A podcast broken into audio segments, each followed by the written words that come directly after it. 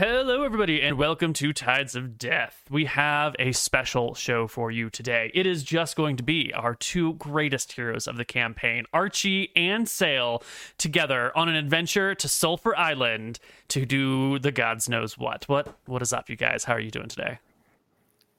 I'm doing fantastic, Neil. How are you? I am doing great. I've got some food on the way, so I'm gonna have to dip in like 20 minutes for just to get to the door and back. Um, but other than that, I am ready for some dungeons and some dragons. Hell yeah. Since we don't have our full parties today, I think it would be unfair to do our pirate facts. But True. um, let's get a a quick reminder of the situation at hand. Why is it that we are going to Sulphur Island? While I bring up some background sounds of the seas splashing around. Yeah. Um, Potato. Why was it that we were going to Sulphur Island? Uh, I think the main. Th- I don't remember exactly, and you've kind of put me on the spot here, you prick. you actually, you actually got me so good there. I can't believe it. um, we went back because me and Archie were uh, having trouble with our bonding of uh, Rohi, where we were basically drowning on land. And uh, so we realized we had to go back to the Dardannes because leaving it was not an option because we were, you know, having trouble. And uh, while we were on our way back, we were going to have to wait for the captain because we could, a captain and Nilrum because we couldn't get into the base without Nilrum because he's the key to the base. So we decided to go drop off some equipment that we found to the people of Sulphur Island, which is kind of like that semi-tribal people. We like we found like their tower and they had like a glinting thing on top of it, and they gave us like some poison. Um, Mm-hmm. that's what I think we were doing. Yes. And with us in the boat that you are bringing, we have a couple of NPCs. There is the navigator and the sailor Euclid. Do you remember who Euclid is?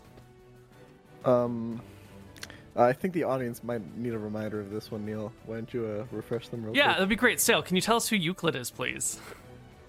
Uh, well, you know, he's obviously named after an incredibly famous mathematician for a reason because of his incredible importance to the story. I you know, I don't actually remember who he is, but I'm pretty sure it's the guy who like made a pass at me. I think. I, think that's right. I think Euclid's the guy who made the pass at you, and the navigator was. Um, was it one of your? It wasn't one of your people who was a navigator. It was one of the navigators that you swiped off the boat, right? Yeah, I think so. Yeah. Yeah, that sounds right. Okay. So we've got Hottie McHotpants, who is into Saol, who's coming along with boat ride, and we've got the well-educated navigator who's coming with you. Plus your uh, well, you've got drums, so you can sail your own boat. Plus, you've got the weapons that you've taken off of this, and any other supplies that you might have needed or thought the people on Sulphur Island needed that the the ship could spare. Um, there was also the sergeant at arms that you took, right? You didn't want. Maybe she ended up going back to the main base. I don't think she came with you guys. Did she? I think we took like a bare minimum crew for the Mhm. um, sales. Which one's the sails? Is that the where you go, or is that where the big ship goes? Oh, for ours, like for our Okay. little longship, because Okay. you know you need like a couple extra people for the sales. right, Um, right. I I seem to remember like a level six coming person coming with us, Mm-hmm. but maybe I'm way off. No, no, that's the sergeant at arms. Yeah. Okay. So we've got three NPCs with you. We've got Euclid, sergeant at arms, and navigator. And the two of you plus the three of them is five total. Are going to head to Sulphur Island. It is going to be a few days' journey. Um, you have a navigator with their, you to help you get there. I'll have them make a check in secret, and we'll see if we just get to the island and have an adventure there, or if your navigator fucks everything up, intentionally or accidentally, and our party ends up on the wrong island. Um, but before Um, we do that, yeah, go ahead. Do we have the drums at this point? you do, Okay. yeah. It's the only way you're going to be able to get anywhere. Yeah. Um, before I make any rolls, why don't we just sort of hop into what it was like right after you guys depart? You push off from the other ship. You've got these three folks with you. Uh, they're all recently defeated and cowed. The sergeant at arms is particularly wounded, the others, not so much. Um, and as the tall ship disappears into the distance over the horizon to the beat of the drums, the two of you find yourselves alone on a ship, outnumbered, but by people I don't think you you fear or fret. Um, More like people that fear us, huh? I think you need to count Archie like four or five more times before you consider us out outnumbered. Archie gets each arm and like a, a kick. Every finger. Um, so, boys, you look around, Um, just the three of you. Is there? uh, Do any of them? Would any of them have stood out to me as being like particularly good fighters uh, during any of the combat that went on? Absolutely. The sergeant at arms is like a six level fighter. She Yeah. was pretty good. Um, all things considered, she still wasn't a match for the rest of you, but she did handle herself pretty well. On the other hand, she is a very recently defeated enemy. Um, I don't know how you want to play that. If that's too sketchy to try and train or work with someone who was just trying to kill you, or what? Uh, I, I think I'd like to have a conversation with her. Um, was she? What, what kind of? Uh, was she like fighting with a sword, or what was going on there? Like, Mm-hmm. Yeah, she was a swordsman. Okay. Um, I think I would just, uh, just you know, to pass the time while on the ship, I'd try to strike up a conversation with her about like, hey, you know, h- how do you feel about armed versus unarmed combat? You know, try to get really into the nerdy, like nitty gritty of Mm. everything. Like, Mm-hmm. um, like what do you, what do you, why do you hold on to that sword so much? You know, why do you, why do you feel like it'll help you? What's, what's going on there? It's the reach, she says. Being able to hold someone at bay by with the tip of your sword, it allows you to um, heighten the escalation without heightening your personal danger. Drawing a sword and leveling it at someone sends a pretty clear signal that you mean business and they shouldn't get any closer. With your fists, you pull them out and wave them around. Someone might think they can take you in a fist fight, but you pull a sword, someone understands that we're in we're really talking danger now. So you're saying you're scared of your opponents every time you engage, yeah? I try to live a peaceful life. Sometimes it's better to use intimidation or threats than actual violence, and I find a sword helps keep that distance, helps de escalate problems by showing the severity of my readiness. And I mean, look how far that got you this time. Um, the I, I, I just feel like people who hide behind weapons, you're automatically always at a disadvantage because you're showing fear to your opponent. Whereas if you walk up to them and you fight them with only your body and only what you have, that is not only does that leave a different impression on them, it also brings you into a fight with a different mindset because you're using the things you have. You're not relying on some shoddy blacksmith's work to keep you alive. The only work that you're relying on is the work that you put into your body, you know? her head bobs along in understanding. Um, she'll say, That is the spirit of a true warrior, I suppose. We can't always afford such luxuries in the cold, harsh reality of the world, but in an ideal world, where one trained to fight simply for the sake of training to fight, where one was always. Mm, where it was always a test of wills, I could see where you come from fight like an animal, to fight like a a raw person before Seor blessed us with tools and armor and weapons.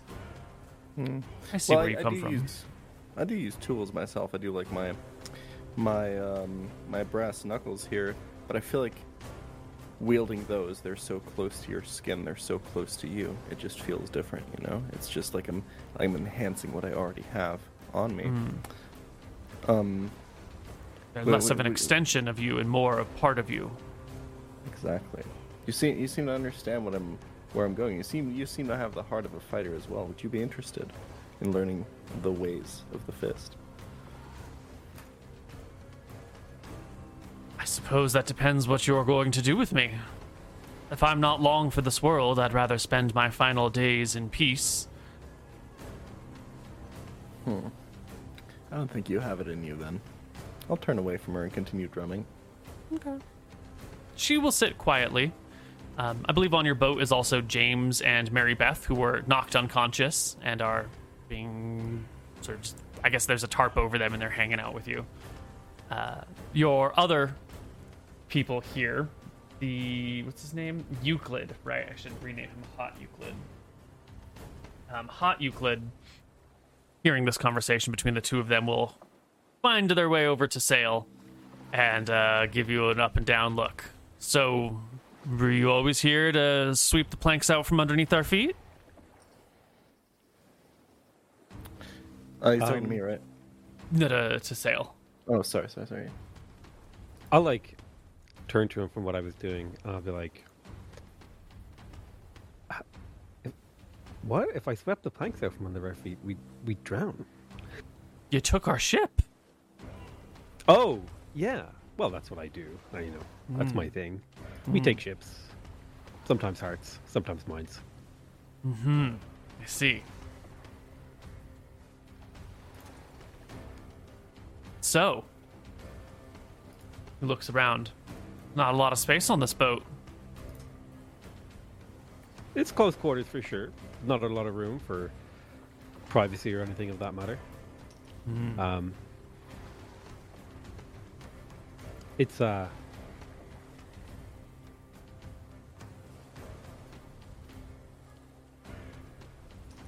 it's a cramped lifestyle, but you know you get used to it. I've been sailing on this thing for months. I know everything about my crew. I guess you would get to know people pretty well in these situations. And the fact that I'm not dead yet means uh, you want to keep me around? Was that a, a group decision, or did you vouch for me? Oh well, I mean, I don't think we should kill anyone who you know doesn't deserve it and could be useful or anything like that. You know, Just- I mean, like if you made trouble, you know, we'd probably Off with my head. Archie would probably beat you up. You know what I mean? Like this is how that's gonna work. Yeah, okay. And I'll like gesture at Archie, who's like probably a giant on this boat. Mm-hmm. The guy looks over, gives Archie the up and down with a little bit of concern while he's, you know, in the middle of a conversation with the, the sergeant at arms. Well, I'm not here to make any trouble. I would prefer to live my life. Um, was a sailor. I guess pressed into piracy is not the worst thing that's ever happened. So what Oh. are we rating? You're, What are you're we a stealing? volunteer. Yeah.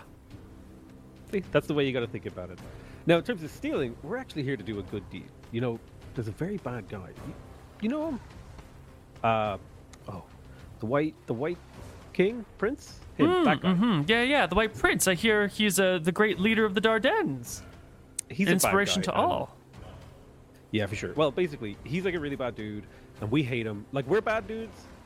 No, we burnt down a couple of villages. We steal a lot of stuff. We stole your boat. You, you were there.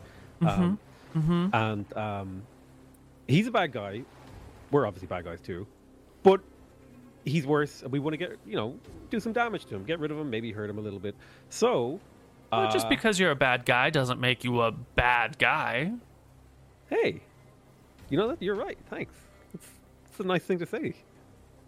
Well, you know, life is what it is. Uh, back home, things are pretty terrible. Dragon armies are not dragon armies. Um, you know, the armies of the the cult of Verasi have taken over. Death symbols fly over every city. Uh, large wars rage. Terrible magics are used. It's a pretty hellish place. That's why I, I'm like the seas. Get to get away from home for a little while. Visit these other lands. People in Arcadia are a bit weird though. And there's that dragon over there and monsters crawling around. Darden seems maybe a bit safer. You know, not in the middle of the armies of death, not in the middle of dragons and demons, but somewhere there's just like a, a shitty ruler. That Wow. seems a nice zone. I, you know, sh- shitty ruler is is maybe that's like taking a baby step when you might need to jump a little. Eh, he's pretty bad dude. I, he actually, I don't know. I'll, I'll kind of briefly go over what we know about Sulphur Island. That like he attacked it with undead and stuff like that. Um, The guy's face grows grim as you speak of these things. I thought he was a cleric of Astaire. What is a cleric of Astaire doing with undead? I'm not sure. I, now I know. I, sometimes people dabble in magics, and the gods' ways are mysterious and unknown. Like perhaps they have found some logical twist to the the the rules of Astair. Perhaps like service and death is the most order thing and possible. You know, uh, I, I'm not sure how they pulled it off, but these people seemed like they were hard up, and you know we could use a few friends because every island is full of enemies. So we thought we would help them out a little bit. I mean, mostly for our own benefit, but you know, if other Mhm. people benefit along the way, not a problem. Well, the guy seems satisfied with these answers um, and seems a little bit more open minded about the potential future here as a pirate than some of the other folks that you have talked to and tried to press into service. Um, he'll keep a, a quiet mouth for a little while while he you know reflects back on the, the nature of what you've said about the White Prince and the dangers he's getting involved in. Your navigator, in the meantime, will be busy setting his sights on distant objects, looking up to the sky and trying to measure distances to the horizon, occasionally asking a free hand to come and like steady him or steady his instruments while he takes measurements. Um, and with a natural 20 on the die, we will find our way to Sulphur Island without too much problem. It'll just be a few days there, and let's see if we have any interesting encounters along the way. No, no, no, no, no. Easy peasy. It is just a few days' journey to Sulphur Island, and our party will be approaching it from the north. So, as we get a little bit closer, uh, it is up to the th- two of you to decide how to approach this. What would you like to do here? I, I think before we left, did we uh did we talk to Nilrim and he said we shouldn't go up the river? I want to say he said that. You did seems like mention that the river was pretty dangerous with lots of like shallow sandbars and rocky outcroppings, and that it would take a master navigator to get the party through it. Yeah, yeah. Well, you know, Saol, I, I've always thought that um, Nilrim is more of a shoddy navigator. To be honest, I've seen much better on my ships back then. You know what? Back when I navigated on our ship a little bit, I thought I was doing pretty well. Um, and really, when Nilrim says, when Nilrim says to not go somewhere, what does he really mean by that, Saol? We're talking think- about a guy here. We're talking about a guy here who kills children. I he kills everyone. I, I think when he says not to go there, I think he just wants to be in control. I you know I'll kind of look around. Like I think he wants to take the captain's position, Archie, to be honest with you. You think so? Kind of like I mean, he acts like it a bit. I mean like I'm disobedient to the captain, but that's like you know, we're friends. I can do that. I guess, yeah. Uh, I'm just approve of it. I'm just saying he ma- makes a lot of demands. He does. I will say, I'm beginning to trust Nilrim less and less, you know, and if anything, usually he doesn't warn us of, of things that are actually dangerous. Usually, if he tells us not to go somewhere, it's because something's in it for him, right? Maybe he's been here before and he hid something there. Maybe. I don't think Nilrim is that untrustworthy. I think he just thinks we're all incompetent. You know, like he thinks we're useless. I see, I see what you mean. Yeah, yeah. Hmm. Here's what the do thing. you think? Yeah, go ahead. I mean, this navigator doesn't seem so bad. Like I like we could take it slow. Yeah. We can go whatever speed we want up the river, you Yeah, know? yeah, yeah, we can. We could take our time. And Sweet I don't know about you, Archie, but I don't like the idea of like leaving the boat unattended out in the water while we go Mm, Yeah. doesn't feel right, does it? We've done that before and we ran into trouble. Yeah. In So fact, maybe- it's, it's been our exclusive strategy up to this point, and Yeah, it's I gone feel wrong. Like, you know, as good pirates, we should learn when, you know, something goes wrong like that. We uh, we take the lead sometimes, you know, and whew, uh, maybe we should try a different strategy sometime. I like your thinking, and I'll like point towards the river. It's like, let's go. Let's go. Up Are you in, river, Archie? I'm I'm in. Alrighty. Our and also, uh, as the as the captain's first mate, um, you know that I'm in charge on the ship right now. I'm technically the captain if he's not here. So, you know, it's my call anyway, and I'm gonna say we're gonna go up the river, right? Wait, wait, wait. I think it's our call. We both have a vote, don't we? Well, we both have a vote, but I'm the first mate, which means that, that that's the whole point of that position, is that when the captain's not there, there's someone who's you know in charge. I feel like ship's cleric could maybe be of equal rank. You know, like sh- ship's wizard, ship's cleric, ship's captain. Those feel kind of like equal to first mate. I'm gonna step up to Saol, like put my big hand on his shoulder. I'm gonna look him straight in the eye.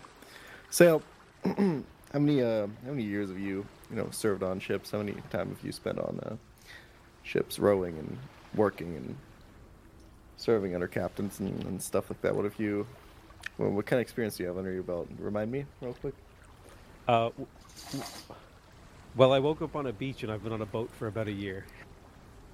All right, that's I mean that's that's you know that's not nothing. Saol, that's not nothing. Well, I've been working on ships pretty much my entire life, uh, and um, I'm telling you right now that the way that uh, every single ship has worked that I've worked on was uh, that the, fir- the the the entire point. I'm telling you of the position of the first mate. That is like the first line in the job description, is that you are the captain if the captain is not there. Yeah, you've got a point. And I'll like So too. I think so too. I'll, I'll remove my. I'll acquiesce. two seconds. My rabbit is like destroying the room. Yeah, go for it. Right. The party gets right up along the coast of this island here. You come right to the river.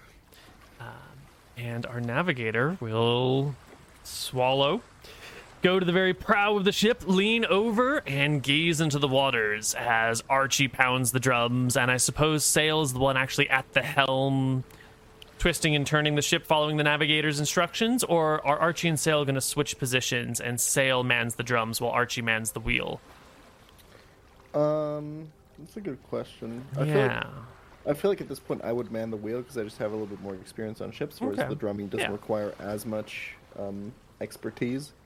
Okay. Yeah, so for s- sure. Saol's on the drums, Archie's on the wheel, navigator's up front. Well, if he rolled a 20 the first time, it only makes sense that he rolls a 1 the second time. So our party will sail up the river, only to run into some very serious problems. We're going to take our first break uh, quite a bit early, but we're going to come back on the other side with some serious problems as we traverse the river on Sulphur Island. So see you in just a minute. Hello, everybody, and welcome back to Tides of Death. Our party begins to sail up the river, and you get most of the way. You get so close. You get to the point where you can see the lake, and you're coming around. And just as you see the lake, you hear the navigator cry out something Starboard! Starboard! Oh my god! And then there's a sickening sound of crunching wood as the the prow of your ship just like plows into a rock, comes to a dead standstill. The rowers having like the ship stops, they just vanish instantly, and then the ship getting pulled by the tide, by the the pull and current of the river, begins to scoot backwards, starts to list slightly, and then like bumps up onto a very large sandbar in the middle of the the on the side of the river, bringing us to a complete halt. Yo, what the hell's going on over there? What'd you guys do? Uh, we've run aground on a rock, I think. Calls out the navigator. You think? What did you guys do to my ship? Uh, Goddamn fucking amateurs. All right. um. Can, Okay, so I can we? very- What's happened? Can we fix Yeah. it? Yeah, you guys. Will very confidently start taking steps that you would normally take if you were an experienced um, ship, um, an experienced seaman. Uh, I don't know what those are. But, Yeah. um, we'll be taking those steps. Well, you've already drifted back onto a sandbar, so your ship is not going to like sink into the water at this point, but it is taking on amounts of water. And you can go over to the front of the ship and look down and see that indeed it's like the very front where your boards come together and hit the hull, the the keel, and there's just like a big smash in and water's leaking in. And you know from your time on this boat that you can open up this hatch and move these ballast rocks aside and get out the appropriate tools to begin to patch this thing but the positioning of it is pretty nasty. It's right on the front. Any patch you put right on the bow of the ship is going to be under like incredible strain. It's way worse than if it's on the side or especially the back of the ship. Um, if you were not far from home, you could probably limp home with such a thing. Well, But since you're on this river, many islands away from home, uh, you might actually need to repair this before you head out into the open seas. Otherwise, each day you're gonna have to make a check, and if it fail falls apart, you might take on too much water. You might not be able to repair it on the go. It's in a really bad spot. um. Hmm. Yeah. All right, crew, listen up. We gotta take some steps to fix this shit. Um. All right, you said. So, what, what are the limiting factors on um fixing this up right now with some carpentry and some shipwright? Well, um, do you need some we- tools? We have. We have. We Mhm. have. Do we not have the tools necessary to fix this on the? You on have boat? some tools here, yeah, but and you've got the trees around you, but you're also in the middle of this like dangerous jungle. Now, if you could had a have a nice secure perimeter and didn't have to worry about monsters or animals, and you had plenty of time, you could fell some trees and turn them into the boards and replace the things, but it would take you a while. And you do have some help here with these people. But if you really want to get this thing done right, you're going to need some additional just manpower just to like haul the ship out of the water enough that you can make these repairs. You can't really swing a hammer underwater very well. You're going to need Um, you're going to need some help from the islanders to get this shit fixed. all right. What do you need, Archie, to get this done? Dude, I don't think we have the manpower. Um, and um, like, but we we're in need we're in need outside help. We gotta talk to the Islanders, man. The shit's fucked. What can I say? The navigator, a man named Obamna, looks to you with his head bowed sheepishly. Um, sorry about that. I I didn't see it until it was. These are dangerous. Wa- the the color is so dark; it makes it hard to distinguish rock from from current. Fucking unbelievable first day for you, Obama. Seriously. This is this is the most amateur shit you could possibly imagine navigating up a river like this, and I can't believe you fuck it up like that, Obama. The waters are dark. Look how dark they are. What am I supposed to do, huh? This is- I, don't- I this can't see day through the one- water. This is, day, this is day one shit. Just pay attention. Okay? Listen, it doesn't matter. We're here in this situation now. Okay. Just you never. We need we need some people to go up to the islanders and talk to them. We, we need to get some people in to help here. Um Saol, I'm bringing question is- Obama. He needs to come. I agree. Um, he needs to suffer the consequences of this. Um, the question the question is, do we do we go here and we leave the others here on the ship to watch, or do we send some people up? Damn, that's actually a tough one. Neither of those are a great option, really. Yeah. Here's the I thing. think- Go, Go ahead. I was gonna say, um, I I really don't. We haven't been with these people for a while. I don't trust to leave them on a ship alone, and I also don't trust to let them run off into the next village that we encounter. I think we need to split up Saol. Yeah, I think you're right. I think I think it's a dangerous situation we find ourselves in, and we don't have a good option. What do you think? I- I, I had say- a good relationship with the town because they Yeah, respected fair. me and my knowledge of their god. I think. I do I remember that? Is that something that happened? I feel like that happened. You know, we've been to a lot of town Saol. I'm not really sure. I don't remember what kind of deities everyone here prays to. Um, but you, you, you have a connection to people like that. You know, I in th- situations like this, as the first mate, it's my job to think, what would John do, right? John would would probably do? go down to the town. He'd talk to the people. He'd probably talk to like three or four beautiful women, have sex with all of them, then come back with like ten men that he all charmed into helping the crew and fix everything. Now, I um, was, which here. John is this? Winters, Winters, John Winters. Oh, I thought you were talking about a different John because that sounds like a different guy. Oh no, no, no. I was, I was talking specifically about our captain, John Winters. Actually, um, I, I would say since you have a good relationship with them, you, no bomb. you and Obama head out to the village. You talk to some people. I stay here with the crew because I can keep these people contained. If anyone here tries some mutiny shit, looking specifically at you, I just look at one of the random people. Um, um, I, I can be here to stop that. So I'll be, I'll be, I'll, I'll, I'll do what John does. Delegate me to be the bronze, and uh, someone else to be the brains. So I think you should go to the village with Obama and um, find some help. Just because I'm a navigator doesn't mean I can navigate through a forest. He says. That's that's more pathfinding or survival. I, I don't know anything about forests. I'll say the reason you're going is because you royally messed up. And if wolves appear or anything that looks like it's going to eat me, I'm going to feed you to them. Okay. He gets it. He hangs his head. Uh, Sora, the sergeant at arms. Does she still have her sword? Does someone have a sword for her around? You did bring weapons, right? Yeah. I think Okay. that's what we're bringing for the town. We're bringing like, tools and equipment and Okay.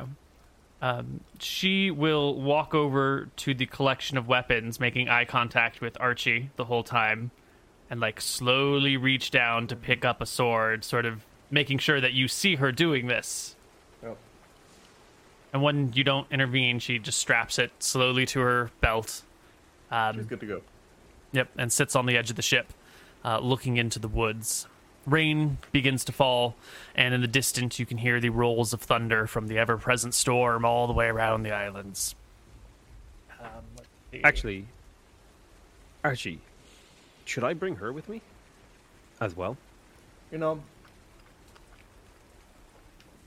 she seems like a good fighter, and um, in the sense that if you guys get to get attacked by wolves, she could probably fend one off, but not good enough to you know backstab and kill you together with Obama. So, seems safe to me. Well, I think they're in a situation where their survival depends upon us. We could like tie Obama to her, and then like I like it. I don't know how untrustworthy they are. How big is Obama compared to this woman? Uh, let's see. Sora is a pretty is a half decent fighter. She's not, you know, the most amazing. I think she's like a six level fighter. She's pretty fucking good, right? Uh, but she's not huge. She's not super tall. If I recall correctly, her strength was like 16. Actually, that's pretty good. Yeah, she's got 16 strength. Obama's a navigator. He's just sort of like a regular dude. He's probably got around 10 strength. So um, she's probably about same height, maybe a little taller than him. Definitely larger muscles all the way around, in much better shape. Obama is more sort of sit back with his fancy cigarettes and, um, you know, look at charts. And he's got lots of finger cu- uh, paper cuts on his fingers. And, um, yeah. He's I'll not really like- a threat. I'll kind of look, look them over and go.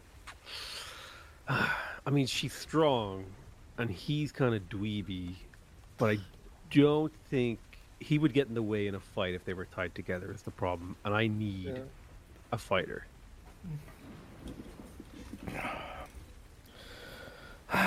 We can't abandon. We can't abandon the ship. and We can't. We can't leave people unattended on the ship. I really can't join you. I don't. I'll think. bring her then. Uh, Her and Obama come with me, All right. and uh, I'll take like five ten minutes for discussion. I'll get a few supplies and stuff like that. I, would, I, do I vaguely remember how far up the river we are? Yeah. Um, where's our map? So you guys are almost at the end of the river. Like you can see the lake. You could see the lake from where you ran aground, and you've pushed back down the river a little bit ways, so you can't see the lake anymore. But you're practically at the edge of the lake, and you remember the encampment um, was over here where the other river feeds into the lake. So you would just need to circumnavigate the lake. This would be the fast way. Um, or you could cross the river and then circumnavigate the long way. Which one do you want to I do? think with the urgency of the situation, I would probably take the fast way. Mm-hmm. Uh, and I'm also going to make Obama walk in front with a stick. And I'm going to tell him about the traps that are in the forest. I'm going to say, what? here's your stick. There's traps. Yeah, there is. This is your trap finding stick. Good luck. Go slowly. He looks And then we'll walk to in single file behind him. he looks to Sora pleadingly, and Sora gives him a shrug. We're pirates now, I suppose, or at least you are. Hop two. And uh, he'll take a stick and begin poking the ground in front of him while muttering under his breath to himself.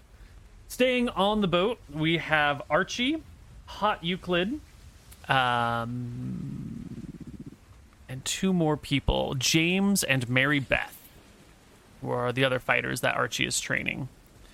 So you've got three real, well, two real fighters, James and Archie, half a fighter in Mary Beth, and no fighter in Euclid. Um, okay, splitting the party on the session of splitting the party. Who wants to go first? Um, Potato, you go first because I'm getting a drink real quick. I'll be right back. It, what was the fighter's name again? The lady? Uh, Sora. S O R A. Brilliant. Excellent. Well, as you hike on this day in sort of the darkened weather, rain coming down, thunder and lightning in the distance, uh, you come across some ruins rather quickly. Maybe uh, two hours from where you are, you're maybe halfway on your journey um, around the coast. You come across this section of ruined jungle where there are these large stones that look like they were once stacked upon each other that have now like fallen over and been toppled. There's um clear hexagonal stonework on the ground indicating some sort of road or patio or courtyard that used to exist here, but it's all clearly ruined and the jungle has begun to overtake the area. Uh, as you enter onto the scene from the the top side of this coming through like this spot way up here Sure. your your navigator Obamna will, will stop and look into the clearing and call back to you guys. I, There's a clearing in a low whisper. It's a bunch of ruins. Come look. And he'll wave you forward. Yeah, I'll I'll move forward towards them, uh, and gaze out into the ruins. I'll take a couple minutes to like contemplate this. Mm-hmm. Do these ruins look similar to the ruins I've seen on this island before, or do they look of a different age class? These look maybe about the same age, maybe like a hundred years or so. Um, but they look like t- very different architecture. The stuff that you saw on the coast was more, you know, like squared gray bricks, uh, sort of militarized structure. Didn't have any of these like gentle curves or um, like rounded columns. This appears to have a more artistic or gentle nature to the architecture, not some sort of fortress um, abutting the the sea, but some sort of like peaceful wealthy, happy, secluded place deep in the jungle. Yeah. Uh, what about? I, I believe we found some ruins to the goddess of the hunt. There was like a temple deep in the forest. It, It's different from them even as well. Uh, no, it's actually very similar to those ruins. Quite similar. Okay. Uh, I'll I'll kind of like vaguely give a story. It's like, hmm, I think these ruins are similar to the people we know here, where they used to live before they retreated to uh, safer, higher ground. the only problem I have is the last time I was in a place like this, there were traps everywhere, and I'll like kind of gently, like, feel my foot forward in front of me, just like kind of anticipatorily. Um, hmm. I places like this have started to make me feel uncomfortable. Dead places. Mm-hmm. Um.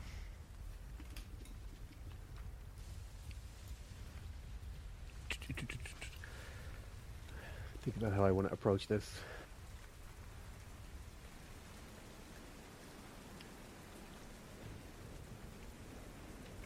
Uh, I'm going to take the lead of the party. I'm going to tell them, okay, we're going to have a little look around very carefully. You don't touch things, you don't bump off stuff. In fact, you should just like hold my hand and close your eyes at this point, okay?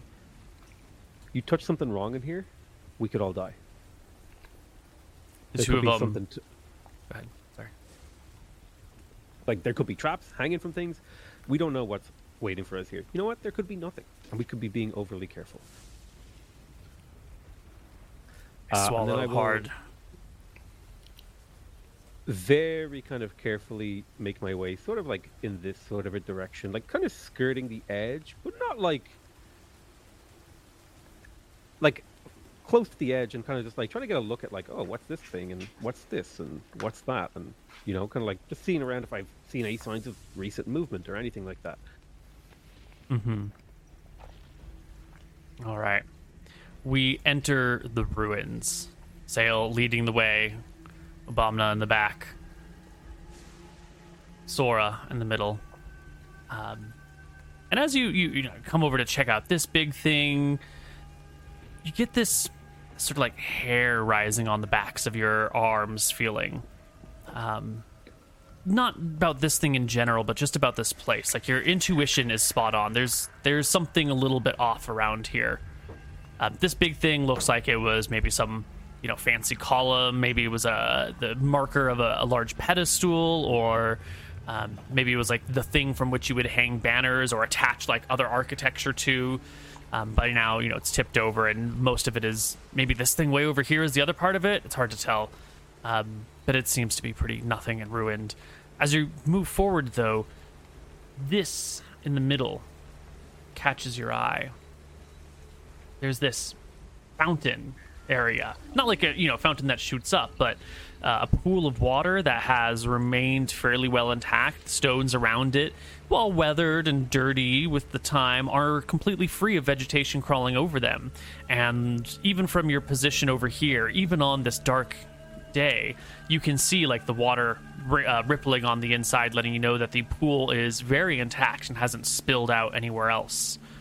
Um, it appears to be not perfectly still in the same position, but definitely the most, the least destroyed, the most well preserved of anything in this region. How do you feel about this sort of creepy, witchy stuff? Are you do you want to run away from it or do you want to go towards it? Um, there is a natural curiosity that we all feel when we see something unexplained, like a mysterious pool of water that kind of draws you in. Saol kind of sits more on the avoidant, paranoid side of things. So he sees this and this is like, this is a trap. You know, that's some devious magic that, you know, if I were to get too close to it, it'll turn into a water elemental and like swallow me whole. Whatever Mm-hmm. strange machinations of his mind um, coalesce to like raise his suspicions about this. Mm-hmm. Um, so I'm going to turn to the others and say, "Can you feel that?" I'm talking about like the strange sensation of uh, the hair on the ends of your arms and stuff like that. Obamna shakes his head and goes, "No, just the rain." But Sora gives you like the single eyebrow up and down, um, and says, "Yeah, there's something, something not quite right here." Uh, I'm gonna like very, very carefully lead the party over here and kind of cut across here, just trying to get a little bit like of an eye on the pool, like just get close enough. Yeah, go ahead and make me a dex check because you are searching the area in front of you for traps, and you do come across one right around here. Let's just see how quickly. Perfect, perfect. Yeah, um, there is a a little. You step on something, you can feel the ground like give way underneath the the front of your foot a little bit. You can pull your foot off and take a look, and sure enough, there's some like old um, burlap tarp here with dirt and leaves and other things that have fallen on top of it. And just underneath, it looks like it's built in such a way that if your foot presses, it'll fall into a small spiked area, and more spiked things will come up from either side. So you'll get spikes in the foot and spikes in the ankle if you step on the right spot or the wrong spot. but you, you know, have pulled your weight off just in time. Yeah, I'll, I'll, I'll like, I'll jump back and I'll turn to Obamna and I'll say, "You see what I'm talking about? I don't know if this was here to protect this place, or if this place is here to entice people in for them to die. I can't tell. Um, and I, I'm going to inspect the trap, just kind of like looking like, does it look like primitive, like the ones I've seen before in this place?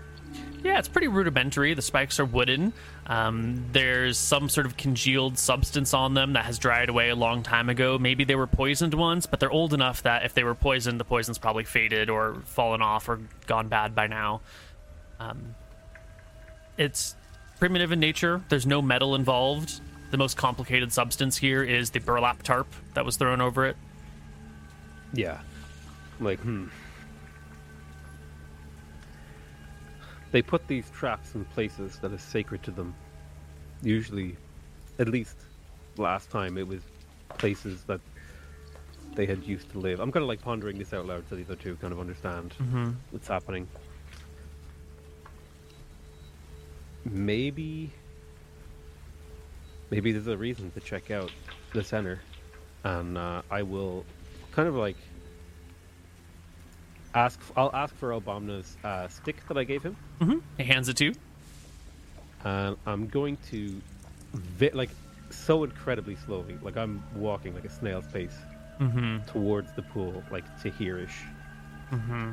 Yeah, you'll come across another trap right here as well, which you can disarm just by you know kicking the tarp away and smashing the stick underneath, whatever. Um, and you can make your way up to here, to the point where you get to these like nice solid stepping stones that they there's no way they could be trapped. I'm going to tap each one with the stick before I step on them. I just told you there's no way they could be trapped. Yeah, I'm sure. I'm going to tap them Yep. Tap tap tap. Tap tap tap. Tap tap tap. every time. Every time I tap away, I'll take a step forward, like just. Mm-hmm. And uh, I'm going to get right up to the edge of the water and kind of turn my shoulder, o- turn over my shoulder, and be like, "If something happens, run." And then I'll kind of just barely break the surface of the water with the tip of the stick, like just like I'm only breaking the surface tension of the water. Mm-hmm. Yeah. You break the surface tension of the water, and immediately you can feel like a gentle breeze. Even with the, the rain coming down around you, you can feel like a breeze blowing on the back of your neck. Something more concrete than just like your hairs are rising. There's there's actually wind pressing against the back of your neck. And is it pushing me towards the? And it's more coming just, to the side, like tangential to the pool. Uh, I'll turn around to them and ask them, "Can you feel that?" They're pretty far away. They shake their heads. Um, I'll, Sora uh, has drawn her sword all the way out of its sheath by now. I'll motion Obama. Be like, "Come to me. Come here." And uh, I'll hand him the stick and make him poke it ever so gently as well. Um, he pokes it, doesn't say anything about it, but you can feel now like the breeze is a little bit stronger and it's down on your hands. Uh, well, just your right hand. It's like someone is breathing on you. There's there's a warmth to it, despite the cold rain. Um. Oh man, did I bring a detect magic? I didn't have it in my spell spellbook, so that's a no. I should probably always have one of those. Mm-hmm. Hmm. Hmm. that's like this like a, a visceral part of me that's like just like stick your head in and take a drink, but then, uh, but I don't know. It's kind of spooky. Mm-hmm. Um, I'm gonna find. Is there like a tiny pebble nearby that I could find? Totally. Is the water clear? Like I can see to the bottom, or does it go dark eventually? It is clear, but it's like a dark day, so your vision's pretty limited. If it was a sunny day, you probably could see to the bottom. Yeah, sure. I'm gonna cast a light on the little pebble and just like drop it in. Yeah, the pool's not that deep. It's maybe on, you know, 8 inches, 12 inches, something like that. Um, Um, but the area around you does fill with light as you drop your light stone. I think it's a what is it, a twenty foot radius, something like that. So it's a quite a nice big zone. Is now well illuminated. yes. Um, yeah, like out to here, something like that. Uh, I am going to very gently, like palm, palm, just like tap the water with my palm and see if I feel anything.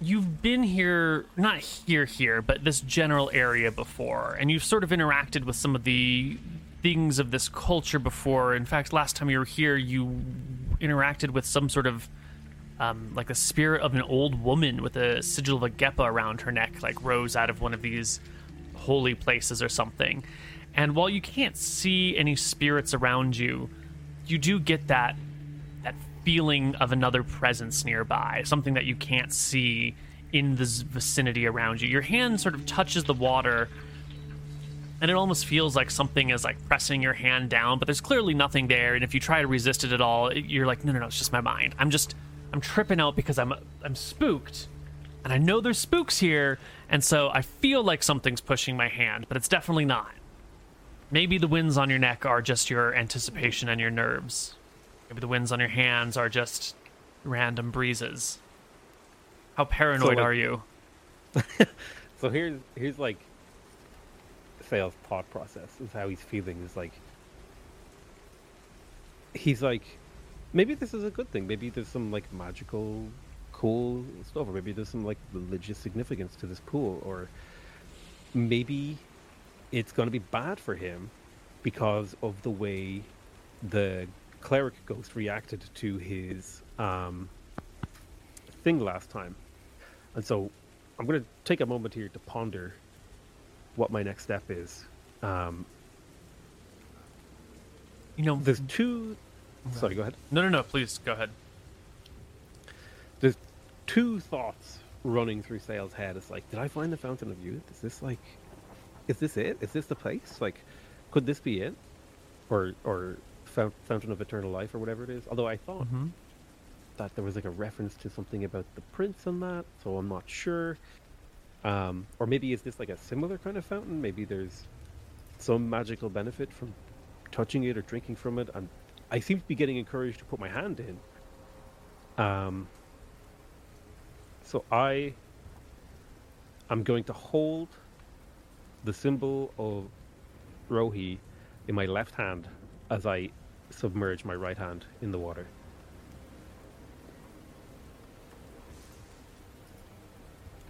Mm,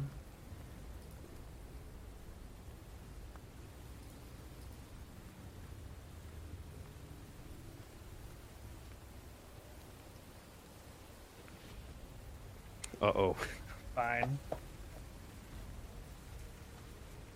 rules check is never good.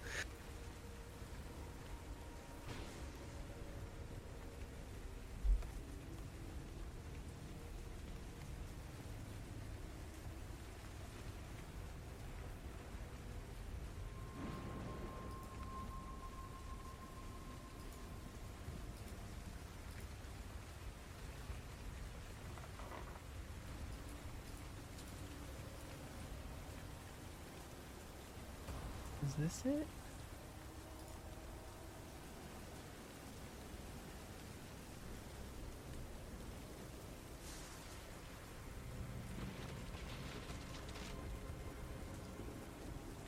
Yeah, you submerge your hand in the water, and as you do so, coming out from the water is a separate hand. Um, and it stretches on this, like, column of water that does not resemble an arm at all. Uh, just as like a column of water with an arm at the end of it. Um, and it begins to stretch out like five five feet or so until it's like at about face level with you, were you to stand up tall. Uh, I'm going to immediately back away Mhm. very quickly. Abumnuk quickly backs away as well. I'm gonna like do this kind of thing where I like move back and forth. And like when you say hand, is it just like in the air like this, or is it like yeah, out it's like just that? sort of. No, no, it's like this. I'm gonna poke the hand with the stick. Great. You go to poke the hand with the stick, and the hand will very quickly lash out at you with a closed fist.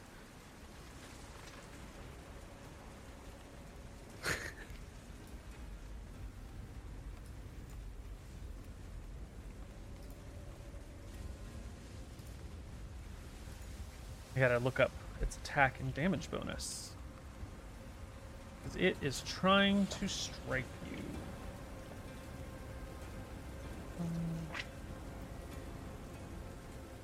Over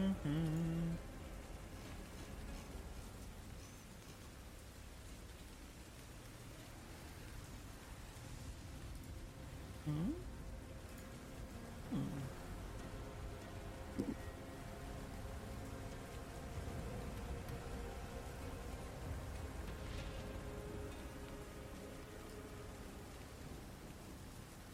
following rounds, automatic stripes grappled.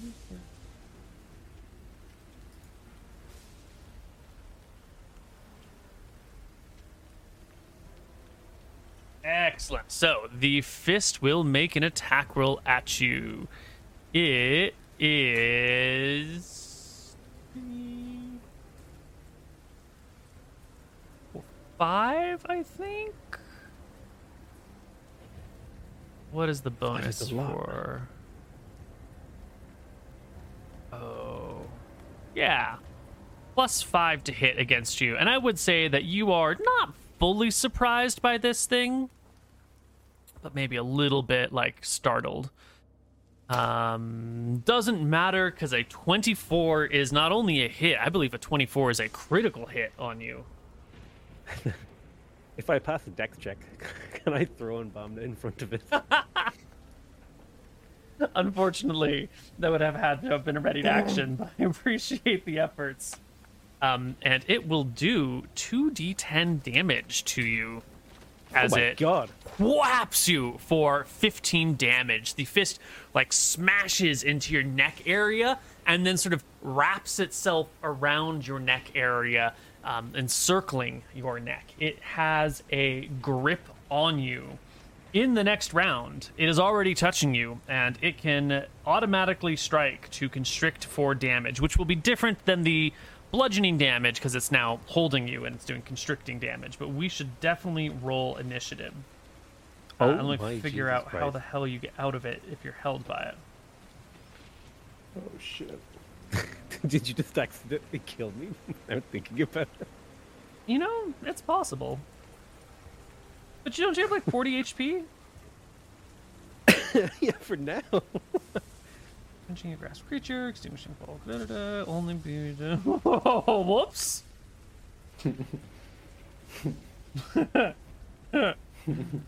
I might have accidentally killed you. How do I escape? Um, you are automatically grappled by it. It uh, holds its target with an effective score equal to this other number. Okay. So if you want to escape it, it's an opposed strength check. And uh, let us turn on the combat music. And um, Can I speak? As it has me by Uh, the neck? It has you by the neck. It is constricting you. You can gasp out some some amount of conversation, but not like a couldn't debate philosophy or anything. Yeah, I'll basically say, get this off me and then run. Mm-hmm. Uh, and then I will begin to struggle away from this thing.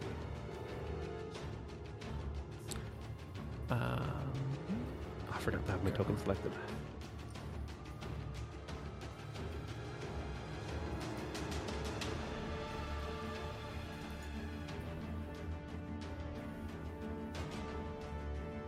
Have. We do not have a fist. We have a hand token.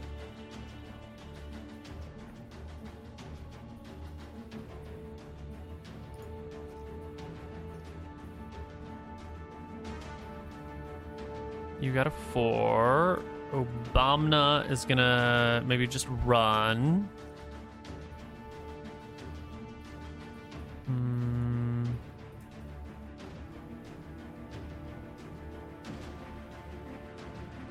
I have like a statue of a hand?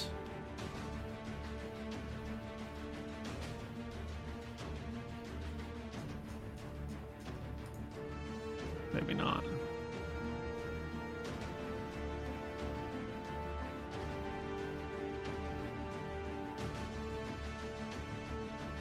Okay, well, I will find an asset for the thing in just a moment. Uh, it will roll initiative on its own. 1d10 plus 3, I believe. Yep. Good enough. Okay, I, am making a strength check. I'm going to make the strengthiest strength check that I've ever strengthened. When I think about all the times I saw Archie punch a man or break something or do literally anything with his and oh my god. Wow. Wow. You fail, so it continues to hold you. Yep. Um, it will go on six, which is right now. It automatically strikes, and it will constrict for d6 damage plus one point per round of constricting. So, in other words, it takes the listed, and second, it takes listed plus one. So, just d6 damage this round as you try to like rip it off of you and res- you know move out of the water as it forms an, imp- uh, an impassable surface to you. Sort of like when you strike the water, like belly flopping off of a high dive or something. The water for an instant becomes an incompressible solid block. That's what it feels like as you try to get your fingers inside of it. It just is impassable. Uh, you will be choked for six. Obamna. Oh. Yes. By the way, chat can't see the rolls. What? Why not? That's ridiculous.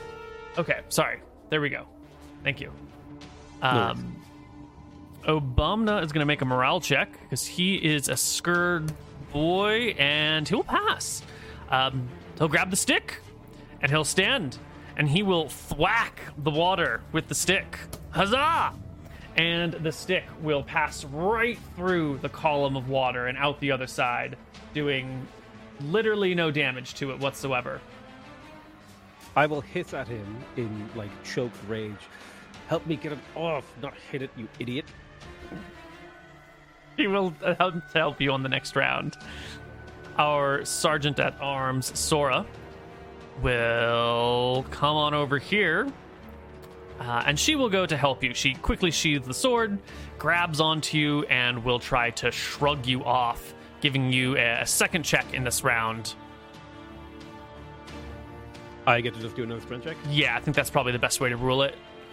Uh, still not good enough.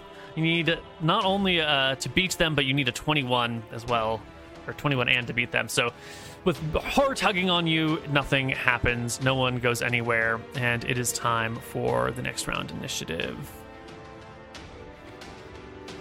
Oh, here we go. There's got to be a hand token in here somewhere. I remember.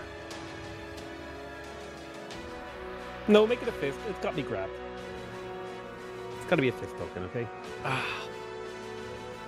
Can't find any hands or fists. All we have is a a fisting yakuza member. It's the closest thing we've got to a fist. Close enough. Oh, here we go. This is it. There, finally. Rawr. And it has grabbed you. Behind you? No, it should be in front of you. Perfect. Uh, and our fist will roll initiative. Our Tho- our Obamna will roll initiative, and our Sergeant at Arms will roll initiative. What did you get for yours? Six. Six. Six. Well, that does mean you go first. You want to break out. Now you have the sergeant at arms helping you. Um, Obamna is also going to help you, and so you can roll me Um, her strength is 16. What's your strength? 15. 15, 16.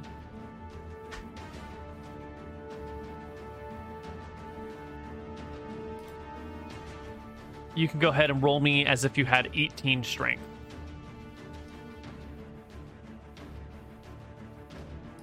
Uh, there you go. And that's still a terrible roll. Can you beat It's its strength bad. check? Yes. Uh, you can rip yourself free of the hand, and the three of you will stumble backwards as it takes its turn. It rises up from the water and will reach out to strike another person. And you, sir, are still the only one in range. 1d20 plus. Five is an eight. Whoosh! It comes smashing overhead, uh, missing. And I think at this moment you can pull back um, and Yes. retreat, or if you want to stay in fighting range and fight it, you can fight it. Uh, no, we're leaving. We're done. Okay. We're done. We we our curiosity sated, paranoia reaffirmed. Uh, we're Mhm. leaving. Uh, I will lead them through this trap that we kind of like area all like go this way. And we're there's no looking back. We're running. Like we're Okay. not- The the fist will reach out to maybe about 12, maybe 15 feet from the pool at its maximum range and sort of just hover in the air as the three of you make your way towards the edge. Uh, no desire to interact with it, but when it's clearly reached the end of its rope, Uh, can't hurt you I'm now. going to observe it for a moment as I choke for breath. I'm like, Jesus Christ, what is that thing? Well, I suppose I would say like Martha's Bane or something. Mm-hmm. The two of them look at each other and shake their heads. I don't know. Some sort of. Obamna says reassuringly, I think it's some sort of magic. I'll like give him like the most withering look I can muster. Oh, is it magic? is it magic? Uh huh. he nods, not quite getting it. I think so. you better fucking kill him after this, dude. Oh, Jesus Christ! I'm gonna like, like I'll pinch the bridge of my nose. I'll just be like, ah, I didn't, I just didn't need this today. But why? Why did it come up? He says. I bl- you, it came up because you crashed a boat in the river, Obamna. That's why we're here. Okay, there's a there's a sequence of events that led us to this point, and that's why it's got up. He shuts his Uh, mouth. I'm gonna um, no, shut up and let me think is what I'll say as he shuts up. All right, how do we deal with this? What do we do? Is and I'll just like look around like we can just leave. Did we see anything valuable here? Did we need to No. kill this? Literally nothing of value. Um, and when you mention we can just leave, Sora, with you, will nod her head and say, Yes, I think that's a good idea. There's no need to fight. And I'll just like stand up, like dust myself off, and try to brush the water out of my clothes that, that touched me. And I'll be like, you know what? a better man than me said discretion is the greater part of valor. Let's get the hell out of here. hmm Um, and with that, you can quickly flee the ruins, make your way back along the edge of the lake until you can see that distant village on the other side of another small river. Uh, if you remember, there's a small river between you and the other side of the lake where you have met the villagers in the past. Um, let's drag us over here. Yeah. It is on this side of the lake. The the bottom right side of the lake is where the well, the bottom right side of the river leading into the lake is where the camp is. So you can make your way along the river, along the lake, right next to the giant tall cliffs. Um, you will not see much in the way of animals today. It's raining. Everyone is sort of hanging out in home. There are some birds hanging about or, you know, sheltering each other with their large wings, but no mammals, no monsters, none of those scary things. You vaguely recall hearing about trolls or maybe seeing a troll in the woods once upon a time, but apparently they're avoiding the dark and stormy days. And so you Well, make your way. you, If I saw a troll, Obamna is troll food. Okay, at this point. In fact, You- I'm considering if Sora kills him, I will actually just let her go. Um, you can make your way to the ruined village over here and find it. We're gonna take our first break as you get to the ruined. Second break as we get to the first village, and when we come back on the other side, we're gonna see what Archie has been up to with the ruin, with not the ruins, but the the wreck of the ship. So see you on the other side of a break. Hello, everybody, and welcome back to Tides of Death. Archie, the rain is falling. Saol walked away with Obamna, Sora, and and Sora, leaving you with Euclid, Mary Beth, and James. All around you, you can feel the gentle rain, the distant thunder, the occasional flash of lightning on this mm, otherwise ordinary day here. Our ah perfect. Um, as the others leave, you look about and you know what needs to be done. You're going to need to get the boat in a place where it's all the way out of the water so you can get to the repair section, but you're going to need more arms for that. Like, you're a strong man, but this is a heavy fucking boat, and to pull it all the way up on shore is going to need some work, especially given the conditions. Yeah. Um, you're also going to need some lumber. Uh, luckily, you have axes and saws and the tools with which to produce planks. If only you can fell a couple of good trees. And hey, look, there's a jungle out there. There's trees around. You can find some trees. Um, and it's going to take a while for Saol to go get help and bring back, probably a day, maybe more, maybe a couple days. It took you like four days to get all the way up the mountain to where they were last time. So you're going to be here for a while. So you're going to need some sort of like rudimentary shelter. You know, your boat, you can stretch a tarp over the top and make some shelter, but the angle of the boat as it's like set on the ground, you'd kind of be sleeping on an angle, and that's just awkward. Um, so how would you like to? What What are your priorities in your eyes? Um. Well, what is it? Most important thing is always shelter, right? Um, well, most important thing is water, but we're at a river, so that's fine. Um, so we got that. We got that covered. Um, I think shelter is a good idea. Mm, the way that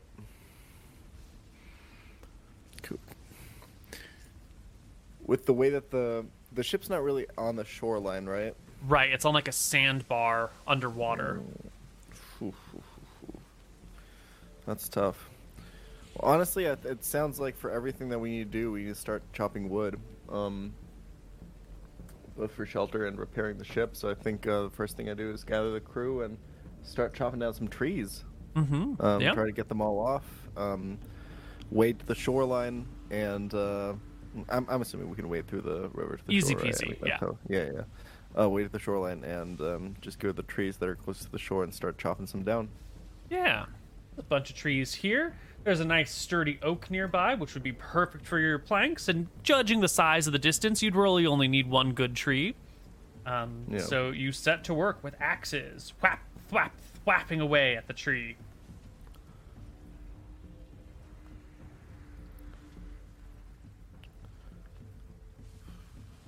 Um, I, I think also if we were to set up shelter, we would do it like you said. We have a tarp, right? Mm-hmm. Um, do the traditional thing of like setting up like a rudimentary shelter between two trees that are like pretty close by, right? Mm-hmm. Um, maybe kind of look at the the wind's pretty stable in this place, so know kind of wh- where the wind direction is, and kind of finding two trees that are angled properly so that the tarp would like protect from the wind and stuff like that. And if there was rain, it would it would protect from the from the rainfall. Mm-hmm. Um, so I guess we would do that. As Just you're commanding people around to do that. yeah, as you're ordering this person to do that, and you get a couple of folks working on the thing, on cutting down the tree, it really only takes two person people at a time. You start ordering around the third person to go grab a tarp or whatnot. Euclid over by the tree gives like a gasp, and you can hear the sound of his axe clattering to the ground as it smacks on roots and stones below. Um, and throwing a look, you can see both Euclid and let's say James was working on the tree have uh, backed away with their hands sort of like up in the air in a surprise um, look. You can't see what it is that they're surprised by. It must be on the other side of the tree because they're they're on either side taking turns. Um, but they both dropped their their tools and are backing away. Uh, pseudo captain, captain in What- command, and first mate Archie. What's what's going? What what the fuck happened now? um, stepping out around a tree.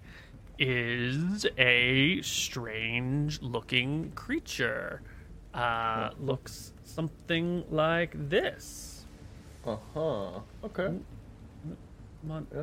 Can't get it to not. Ugh. I can see it. Right. Yes, it is a ooh, um, shortish woman, about five feet tall, with long pointed ears, very similar to that of an elf, uh, but not quite the same. The, you know, there are shapeal differences between them. Her forehead's maybe a little bit taller as well, and also she's got like grasses and blossoms either like stuck in her hair pointed upwards or like literally growing out of her scalp um, like little wildflower meadow scene coming out of her hair um, in her I've arms seen. I've seen this kind of creature before, right? We ran into some of them at some point. I feel like. yeah you Yeah. did run into some of these things that time those crazy bears with red swirling Yeah. eyes attacked you Yeah, yeah, yeah. yeah anyway this I, creature um, steps forward and looks around and says in an accented voice um, please stop But p- please stop. What? Please stop chopping down my home. Your.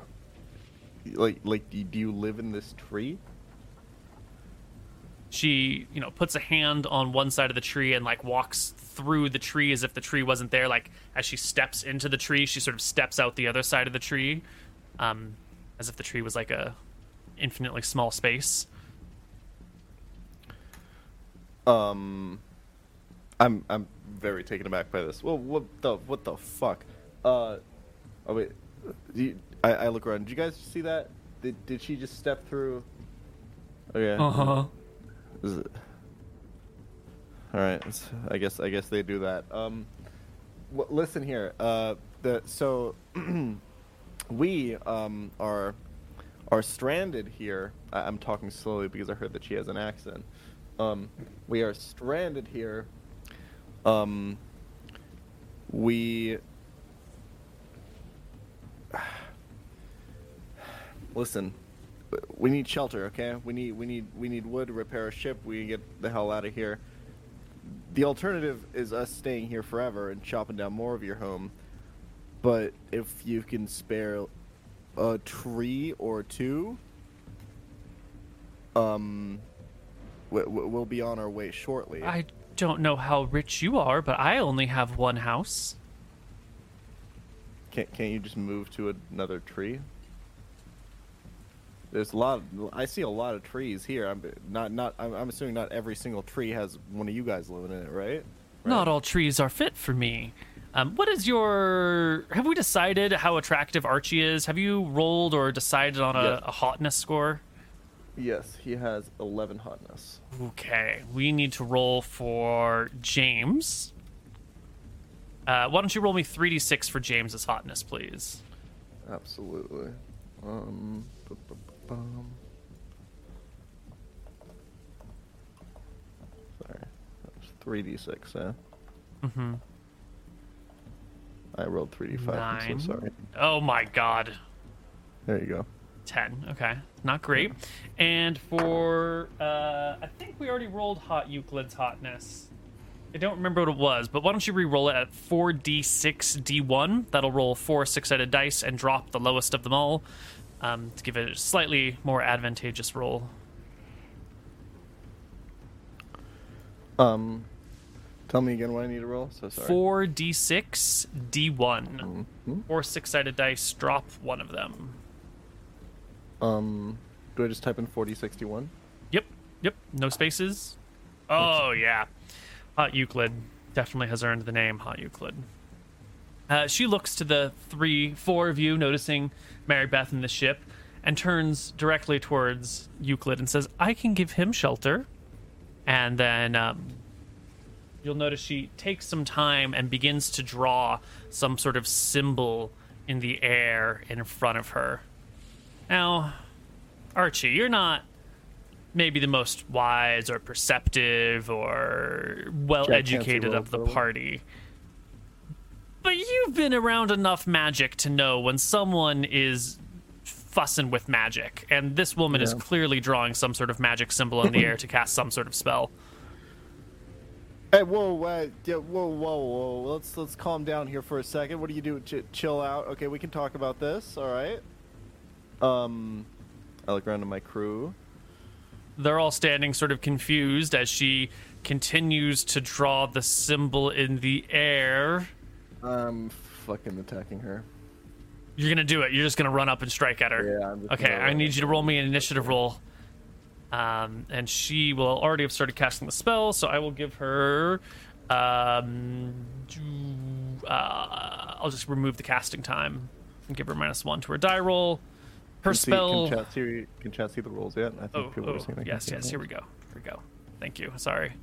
Um, she will get her spell off. She'll finish it before you get to her. Um, Nothing really obviously happens at first. No, no fire bursts anywhere. No one starts grasping or squeezing at themselves. Um, but she will turn to you as you come menacingly towards her, and she'll like put up a hand in sort of like a self defense, like ah. Um, do you want to continue with the attack? Her spell has finished.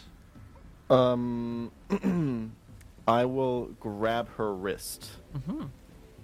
Go ahead and give me a roll to hit against her wrist. Just a normal attack roll. Yep. Easy peasy. You grab this like slender, thin wrist in your hand. It feels, you know, she's five feet tall, but on top of that, your wrist just feels kind of small and fragile. You get the impression like you could break it fairly easily if you wanted. Um, and she will cry out a little bit, "Ow! Stop!" Yo, what's up? What, are you what, are you doing here? You can't just like start s- s- casting magic at people. Freaks my crew out. Okay, chill out. What, what's going on? What are you doing? You wanted shelter. I'm giving one of your men shelter, she says, and with her free hand, like, beckons towards him.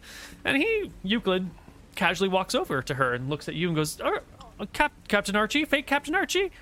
She's not dangerous. She, well, I'd appreciate if you you know talked to me and told me that you were what, what kind of spell you were casting before you just started. It's it's a dangerous land out here. Okay, I've seen a lot of people casting spells and killing people. All right, I don't know what, what you are, what your agenda is. So, what what what are you doing? What's what's going on? You say you're giving someone shelter. What does that mean? Well, I can't take him with me without first making him ready, she Ta- says. Taking him. What does that mean? Taking him with you, like in in the tree, or She will nod her head once in affirmation. I'll pinch my nose. Okay. Um. all right. Listen. Uh. That sounds good. Uh, You know, if you want to help us get shelter, that sound that sounds great. Um.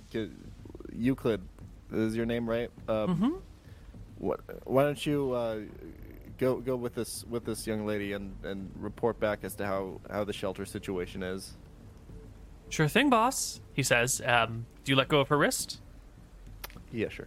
Yeah. Uh, he will reach out and take her hand, and they'll interlock some fingers, and she will guide him towards the tree and step in and pull him in after her. That that was pretty weird, wasn't it, guys? All right. James Weird looks horrified. Uh, Step, stepping out of the tree. I, I'm sure they're fine. Mary Beth comes over with the tarp in her arms. Uh, Well, I, I guess we'll um, we will hang out and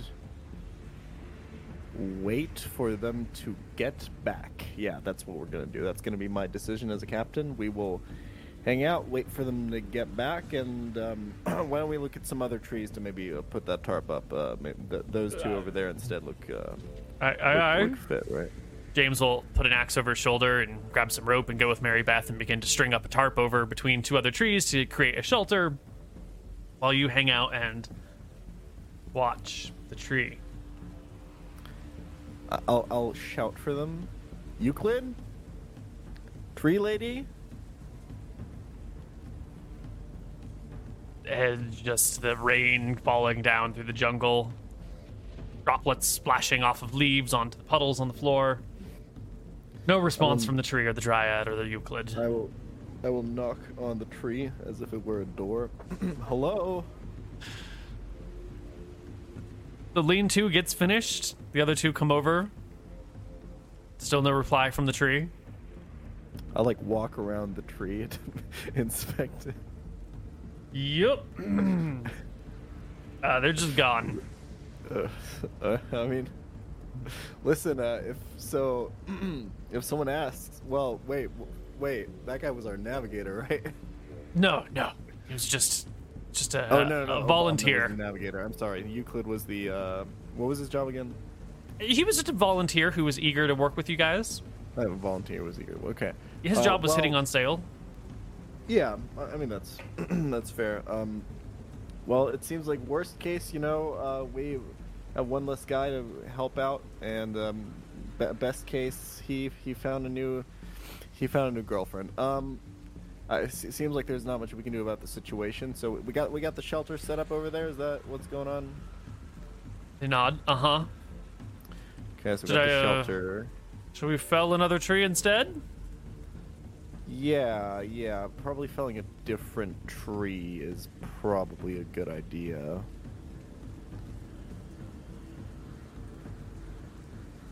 They bob their heads and walk over to another tree, uh, get your approval on it, and then begin thwapping at it down. Um. All right. Uh, so, uh, have you guys have you guys ever seen a, a creature like this uh, come around? Do they really like come back? Is that Mary Beth will speak up. Uh, you know, the old woman in our village used to tell stories about the the fey creatures that lived in the that that lived in the deep jungles. fake She said that-? Well, Yeah, like like those things. Uh, there were nymphs and dryads and pixies and sprites and elves and and whatnots. They always said that they were disarmingly dangerous. disarmingly dangerous. I mean, like trickster spirits that will beguile you or trick you into doing something and, and when you think you're resisting what it is that they they want is actually when they've got you the most well, I mean, we we we weren't resisting, right? We just gave her what she wanted, and you know, our, our boy Euclid seemed uh, happy to go. So I feel like we're we're gonna be fine. I'm just uh, just to to, to be safe. Um, if there, guys, executive decision from your captain here. If there's another fey creature that pops out of a tree and asks you to come with them, um, i'm gonna say no Please confirm that decision with me first, and then we'll, we can talk about it more. It seems like Euclid here is maybe not coming back, so I- I kind of want to keep the party together at this point. Um, so if we could not do that from now on, that'd be great. Um, everyone on board with that decision? Any uh, thoughts, questions about that? James speaks up I, I have no idea why he went with her. That was mad. Why would Well, someone that- just walk into a tree with a, a weird meadow head lady lady? Well, uh, you know, I, I I also don't really know what was going on there, but listen, he seemed very enthused about it, and who am I to question a man to go with a beautiful woman? That's one of the things that my captain taught me personally. Um, so, she's no woman sir. It's an elf well, you know, potato potato at this point. Um, the well, wh- wh- what I'm saying is like, I mean, like we all have different tastes in women, right? And whatever color or shape they come in. Uh, I'm not really here to judge for that. So, anyway, if if Saol asks where Euclid, uh, can we get can we get um, our story here straight that um uh, that he He walked into the trees? completely- Yeah, he walked into the tree. He made that decision completely on his own, and uh, we weren't really involved with that at all. He he just kind of went for it. Are we, are we Uh-huh. on board with, with yeah? Ju- just sir All right, cool, cool, cool, cool, cool, cool. Um, all right. Well, we got our shelter set up. Uh, we got the tree felled. Um, I, I think it's time that we start making some some boards, some planks out of the out of the tree at this point here, and um, Yep, they'll take Whoa. axes and hammers and chisels and go to taking the felled tree and chopping off its branches and getting the right length and cutting it down and then you know making some planks and getting to work on that. Um, The rain makes it a little bit harder to do all of this, and so the going is kind of slow. Luckily, same with Saol, there's no monsters around to get in your way. But after a few hours, I would like you to roll me a 1d20, please. And James will roll a 1d20, and Mary Beth will roll a 1d20. Oh, Mary Beth rolls the lowest. You will hear a cry from Mary Beth after a few hours. A, hey, they're back! Um, and you'll see her looking up in the direction of that same oak tree. You, at this point in time, you must be near the ship, like attaching a, a rope or a chain to the prow of it and tying it to a tree, to, just to, in case the tides change or the river water changes, it doesn't like wash the ship away from you. Um, and you can see Mary Beth staring at the tree as like a hand comes out of it, drawing shapes in the air in front of the hand. Hmm. It's it's just her. It's Euclid's nowhere to be found. Just, yeah, all you really see is the hand coming out of the tree. Um, it's at Oh, like a, okay. a three quarter angle away from you, so maybe the creature's pressed all the way against the tree, but it's probably like halfway out of the tree, or just the hand is sticking out of the tree. Um, Um. Okay, I'm gonna walk over there and grab the hand by the wrist. Yeah. Uh, you'll get over there just as like the hand begins to finish its things, and I think if you, as long as you don't roll like a three or something, make me an attack roll. The creature, you're gonna have huge benefits. Yeah, easy peasy. You get your hand wrapped tightly around the wrist as the hand finishes its symbols, um, and it goes sort of limp in your grip. Um, I will tr- attempt to yank her out of the tree. Excellent. Uh, you give a one, two, three solid yoink, and give me an opposed strength check. Easy. You yoink the creature out of the tree, and the two of you come tumbling down to the ground. Um, she'll let out with an ow, ow, hey, hey, that's unnecessary. Well, Ow. listen. Um, th- this is the same uh, woman that we saw before. I'm assuming. Yeah, close enough. Looks pretty much the same. Yeah. Um. Hey. So, sorry. What, what did you say your name was? You couldn't pronounce it. You can call me Meadow, though. Meadow. Okay. Uh, listen, Meadow. Um, we I feel like we had a conversation earlier about like not casting spells before talking to people because, you know, I went on a whole thing about how you know there's people you know trying to kill other people with spells out there and stuff like that makes people pretty uncomfortable when you're out here casting spells. I'm so Um, sorry. I thought you understood what I was doing after I explained it to you. I thought we had come to trust each other. Well, kind of, but the, you, uh, you have to understand that us common folk, we don't really understand. Like, we can't really tell one magic spell from another. So, just seeing you cast like a spell that doesn't really tell me that you're doing what you were doing earlier. And also, last time you cast a spell, you kind of disappeared forever with one of my men. Which, by the way, wh- wh- where's where's Euclid? What's what's what's he doing? What's he been up to? He's resting gently in the realms beyond. You're kind of making it sound like you killed him. Um, no, no, I would never dampen his light in that way. okay, so- it's hard for you maybe to understand without seeing it yourself. There are other realms between which my people can walk. I've simply taken him there to rest for the time being, and I will bring him back when it is time. What, so when when is that? When is it going to be time? I thought you knew. As a, ti time to what? Well, you needed shelter until Yes. some Well, end un- of time. un- until our uh, boat up over there is fixed back up and we can leave. Yeah. Then I'll bring him back when the boat is fixed. Oh yeah, that sounds like a fair deal. Um, honestly, yeah, it's just whatever he feels comfortable doing sounds fine to me. I'm not necessarily like Yeah, she he's like not gets exactly. Up a little bit off the ground and sort of sits instead of like the two of you being toppled over on top of each other. She'll cock her head slightly to the side and say, You. You have a. an aura of. something around you. I can't quite place it. It's not fear. It's maybe Well, a it's, fear uh, of fear, a fear of the unknown. Co- confidence, or you know, um, uh, pizzazz is what some people would say, or maybe you know, a, a, a certain presence of um, of uh, yeah. I, th- I think Yeah. confidence is a, is a great way to describe it, right? Yeah, you would say um, you would say I'm a pretty confident, confident uh, looking guy, right? I got you know, yeah. Certainly, but I, I sense but- a an avoidance around you, a, a deep-seated resistance to something. What what is it that you were running from, or Well, trying to overcome?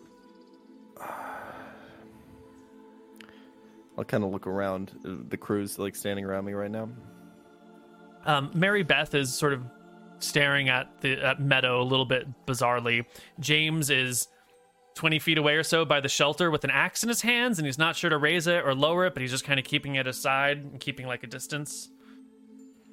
Uh, Mary Beth, why don't you take James over there and you guys go look at the, the, the damage on the ship again for me, um, and help with whatever's going on over at the ship for a second. I'll, I'll handle the situation from here as your captain. She she squirrels away with James and goes over to look at the damaged ship. Meadow looks back at you.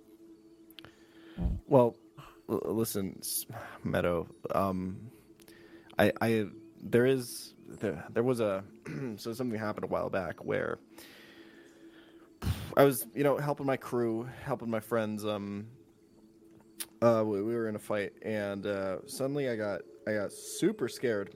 Um, I, I, for for some reason, I don't know what happened. I got frightened for my life, and I ran and abandoned my crew, which I know, I know, I know. Yeah, it's really bad. Um, That must have hurt a lot. yeah, kind of did actually. Yeah, it's pretty important for me. You know, it's to I, well, I think it's important in general to protect your crew like that. You know, um, Hmm. And you with so much confidence to be overwhelmed by such a strong feeling. That must have shaken your faith in yourself.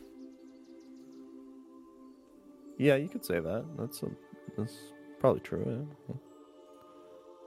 But you maybe my understanding of the common language is is minimal or or perhaps you're speaking oddly, but you you use the past tense with these things that you were this way. That Well, something changed. Yeah, I um, I um, you know, had a I talked to someone, and um, they assured me that it, I I would never be afraid again like that. Um, and you know, I kind of. I, I kind of I, I kind of took that to heart and I don't really want to be afraid like that anymore so I think um, from now on when I get into a situation like that I um, I'll try to you know I, I don't think I'll abandon my crew like that again it's you know Something has helped has taken all your fear? Uh, well, Has I haven't taken it from you? S- I haven't been afraid since. What What do you think the other side of fear is? Uh, courage. Hmm, she shakes her head. Hmm. Hmm. Like you know, my for example, uh, my my captain Beck, who's who's not with us right now, which is why I'm I am kind of in charge of the whole situation. Um, he, uh, Captain John Winters, you you've probably heard of him. Um, he's a pretty well known guy. He's very very courageous. Um, and he's helped us through a lot of situations by being being courageous and getting to situations where you know he's he's navigated his crew through tough times by not being afraid, but by uh, st- stepping up to his fears. You know. So why would you throw away your courage then? I I don't think I did, did I? What do you mean? Well, all feelings are a spectrum. On one side, you have one. It's like happiness and sadness are mm-hmm. opposites, but they're the same part of the spectrum. If you remove the inability, the ability to feel sadness, you also remove the ability to feel happiness. You crunch down both sides and are left in the middle with no range. If you have had your fear taken from you, then whatever the opposite of fear is should equally have been crunched and taken or suppressed within you. That's why I ask, what what is it, Archie, that is the opposite of fear? I don't remember telling you my name, so that's kind of weird. But um I I I think so I think um what the person who told me about, you know, getting rid of my fear was that I'll never be afraid again. And if you're never afraid, does that just mean that, you know, you um you will you will encounter situations with with bravery? Um wouldn't that be what what what happens? Fear is not always a bad thing. Well, Fear lets that. us know when things are wrong, when things are bad. Without fear, Mhm. wouldn't you never know when to stand down? Wouldn't you fight even the the toughest and scariest of creatures that could certainly kill you because you don't have a sense of when to fight and when to flee? Well, you know, I, I, I would say that there is not really a creature or someone out there who could just certainly. I feel like if I just um, have enough, um, if I believe in my crew and my abilities and my body enough, I can take on pretty much anyone. Maybe it's I've- already working then. I've killed a, a dinosaur before, um, actually. How tragic. One, one, one hit, I think it was. Yeah. How sad. Well, he was attacking. He was gonna eat me, so it was self defense, really. Oh, well, that makes some more sense then. There's you- also this um the, this uh, master of arms that um I, I battled and, and and took down quite handily as well. Um I I just don't you know um I think uh, as long as I'm not afraid to to encounter whoever I whoever I fight, um I'll be able to take them down.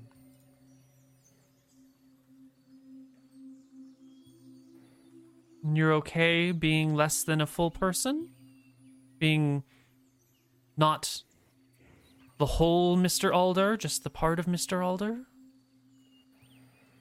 certainly don't recall telling you my last name. Um, but yes, I think the full Archie is in here and in here and with my crew as long as I'm hmm. with them and I'm following them and I'm standing tall for them and I'm standing strong for them and fighting for them. That's when I'm, you know, at my full potential. As you're pointing to the different parts of you where you're the full Mr. Alder is, you'll notice that mm-hmm. your other hand, ha- somewhere in the conversation, has been taken by hers in both. And you find, mm-hmm. Not really realizing it, that the two of you are sort of seated cross legged across from each other, and your hand is between hers. And she's looking at you with this, like, deep, sort of inquisitive sadness. Like she's trying to see not just the, the skin and teeth of Archie, but, you know, the the full man below and she is not quite like she's very empathetic to your because with mm-hmm. an unusual tinge of sadness to it and this crew you speak of why why are they not here? Where where did they go? Why are you alone? Why did you send the others away? It's just you and me now. This is your choice. Why did you send everyone away if that is what makes you whole? I guess um, I was kind of. Uh, I'm just gonna start fumbling a lot here, um, losing a lot of confidence in this conversation. Uh, he's not. He's not very used to having heart-to-heart conversations like that. He's never really had someone like that. Um, I guess I just I I sent the other two away because I don't really know them that like that, you know. And I was kind of asked me a personal question here, and uh, anyone who's not like part of my main my main crew, you know, like Saol and and John and I guess Nilrim, um, I, I wouldn't really want to you know, You lack the courage to speak openly to them. well, it's it's. I guess you could say that, but you know, I'm kind of in charge here as the I, I'm the first mate on the on the ship. You see, because I'm uh, Position of much honor. Yeah, my my my, my captain's first mate because he, he you know he trusts me a lot. He must trust you with And, his um, life to promote you so. Oh, he does. Yeah, for sure. Um, I've saved I've saved his life a, a couple times, and he has saved mine a lot of times too. Um, we trust each other a lot. Yeah. Hmm. And that's why he sent you alone in charge of these others when you when you left him?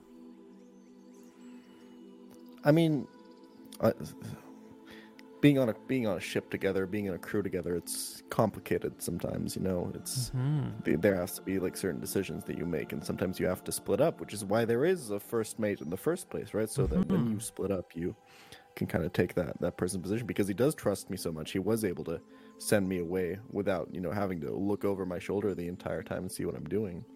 Hmm. You must see the the size and scale of your heart. It's very big. You care for the others around you, even through the the the bluntness of your words. I can see that you are a gentle soul for your friends, for the ones you who are part of your crew. I mean, uh, you know, nobody's really ever put it that way before, and I guess um, I'm just, I would say, I would say that I'm very loyal to them. You know, hmm Very loyal to those who are who you've allowed into you. Just the three that you named: John Winters, Nilrim, Saol. I would say th- those are the ones I definitely trust the most. Yeah. Are there any others you pupils. trust? There, there's my pupils back home who you know I teach to to punch. I'm I'm pretty good at hmm. punching. Uh, one of the best, I would say. Actually, maybe I- they, they call me the um they they call our crew the Crimson Fist. That's because of you know, kind of because of me. And uh, the It's a very violent name. Well, you know, it's sometimes you gotta do what you gotta do, right? Uh, to Mm-hmm. to it's it's a violent world out there, really. Um, I've seen much of your human world, and it is very dangerous and violent. So why would you why would you numb yourself to all the things out there? Why not use all the tools at your disposal? Why cast aside your courage and your fear to be numb? Why would you numb yourself to the world around you? Why would you feel less? Is it that hard? Is it that dark? Is it that scary?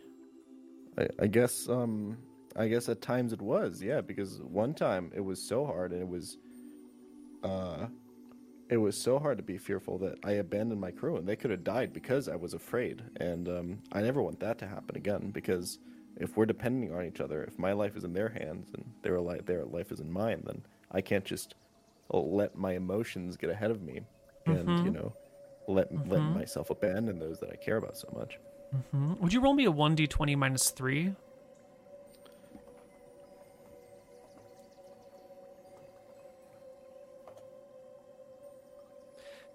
At this point, you have. You're sort of recognizing that you're not sitting down holding her hand anymore. You're standing up, and all that's left of her is like her eyes and face as she's like receding into the tree. And one of your legs is already through the tree, and one of your hands is partway in the tree. And you catch yourself at this moment, realizing that Yeah. with, without knowing, you've been led most of the way here. Uh, w- listen, Meadow. Um, are we? I, I I think I'd really like to stay on the outside part of the tree. Do you think we could arrange that? Of course, she says. I'll return your friend to you when it's time. Please refrain from chopping down my tree, though. I would appreciate it. I've enjoyed speaking with you, Archie B. Alder. I, I've um, enjoyed getting to know you and your crew.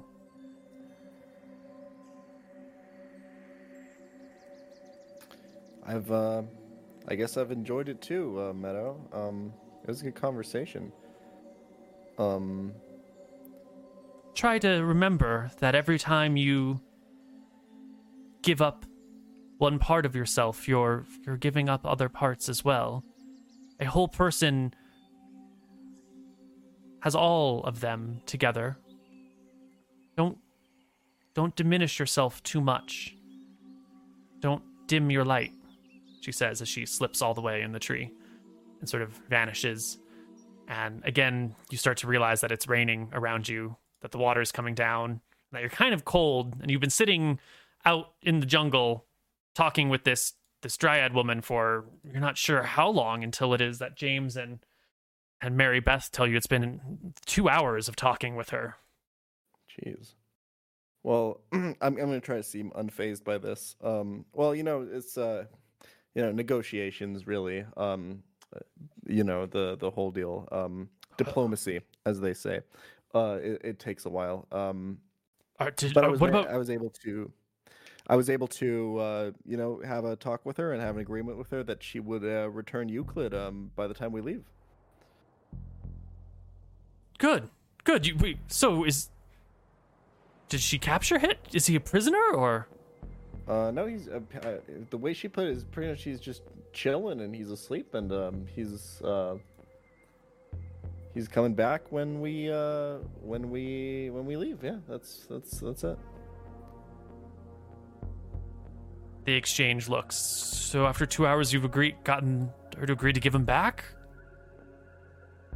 Well, well, yeah, it was a you know it's, there was a lot of diplomacy. We're foreign people on her land here. You know, there was um a lot to talk about, but in the end, uh, we we, we get everything we want, right? Uh huh. Maybe, Captain, can I may, may I speak freely? Says Mary Beth. You may. Maybe we should move away from this tree. Yeah, I, the part of the agreement was that we don't uh, touch or you know fell the tree. That's, Why, why, wise choice, Captain? And she quickly scurries down the coast um, to the lean-to between those trees way over there and adjusts some branches and pulls the, the tarp down a little bit and ties it a little lower so that when it's down, it like blocks the view of the tree. Um, and she will huddle in, and you'll realize that it is dark and it is raining, but it's like dark enough that it's actually nightfall now, that the sun has set. And I think this is where we take our next break, and we'll come back on the other side and return to Potato McWhiskey and his adventures. See you soon. Hello, everybody, and welcome back to Tides of Death. Saol. Hello. You've made it past the watery fist, past the ruins, beyond the river, to that safe little town that you were at before. From here, you know where the switch back up the mountain is. You know the way to the rest of the people. Is there anything that you want to do aside from just go get reinforcements and help for your ship and, you know, have get these people to come pick up their weapons that you're delivering them? Is there any preparations we Um, need? Anything to do before we get there? I think. Let me just double check my spells list here real quick in case there's Mm. a spell maybe I want to use or something. It's a great idea. You did have a strange encounter with that other place, and you had said at the time you wanted to detect magic. And I believe last time you were here, you had a detect spirits memorized that you had used as well. So it might be the right time to check the spell list. Um, Yes. hmm. I only have like utility-ish and combat stuff on me right now. I don't have like detect magic or detect spirits, so I can't do any. I, I would need a rest to do that sort of thing. Um, Well, you will have a time to rest because uh, when you're at this village, it is like late. Um, you'll need to sleep here and continue your journey the next day. So you can burn whatever spells you need and memorize new ones in the morning if you would like. sure, I will uh, essentially burn off a call lightning and switch that for a detect spirits. Mhm. Uh, I casted a light, so I can just replace that with a detect magic. Mhm. Um, and let me double check if I need to change anything else. There's a couple of these that I can't actually cast because I'm lacking. Um, I'm lacking like bone dice or something for one of them, Mm, like little things like that. mm. Um, But I think I'll I'll bring a detect spirits and detect magic with me, uh, and I'll kind of just I'll, I'll show the guys around the town. I'll be like, hey, look, there's the temple to Agepa. Wait, who's the hunter? Agepa. lady? Agepa. Mm-hmm. Uh, and I'll I'll tell them. Uh, when I cast detect spirits, no one else could see the spirit, could they? Correct. I think you were the only one who could see it. Yeah, and I'll like I'll kind of briefly. I won't give them like too much information, but I'll tell them about my encounter with the spirit. And I said I wanted to try and, contact the spirit again to see if maybe things have changed. Mm-hmm. So uh, I will. Um,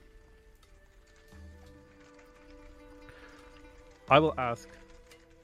Oh man, I'm gonna have to think about like sleeping and the watches for the night. Mm. I, I'll ask Sora to take uh,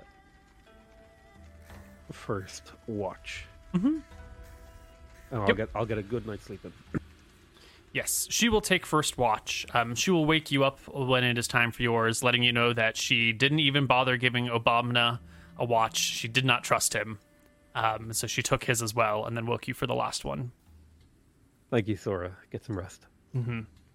Uh, she'll pass out while you memorize spells and do whatever it is you do during your watch. And perhaps is this is this when you speak with spirits?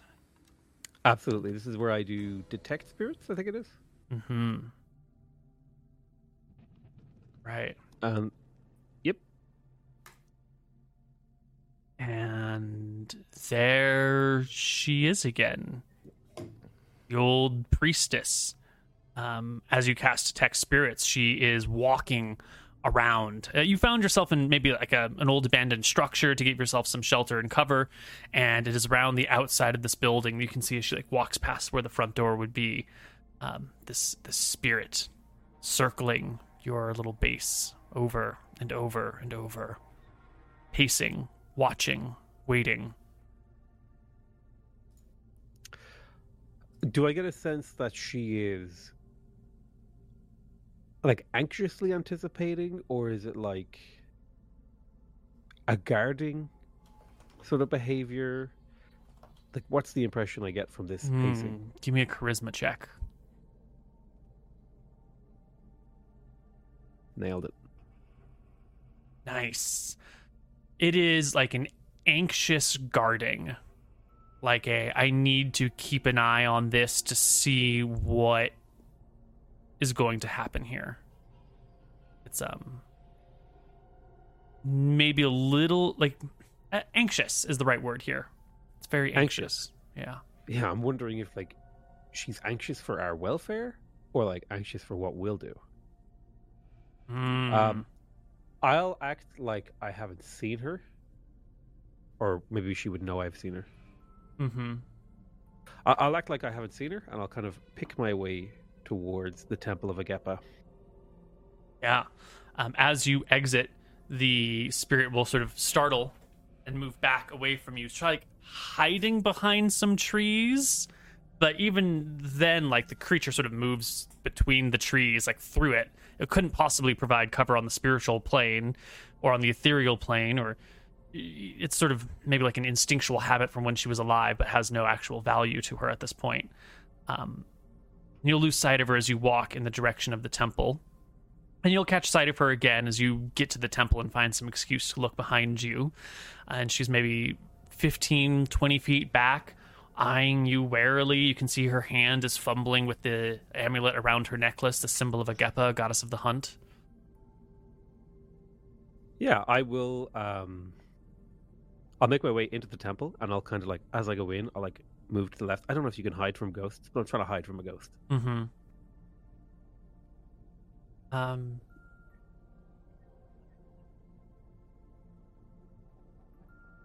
The creature will walk around some stones and eventually come, you know, it'll search after you until it get to a point where it can see you.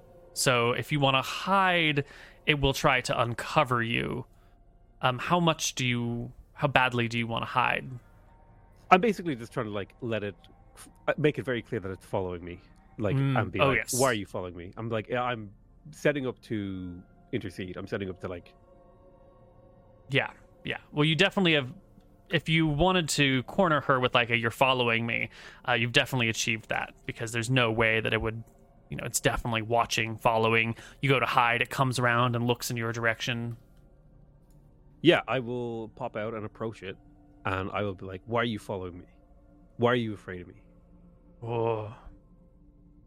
Um.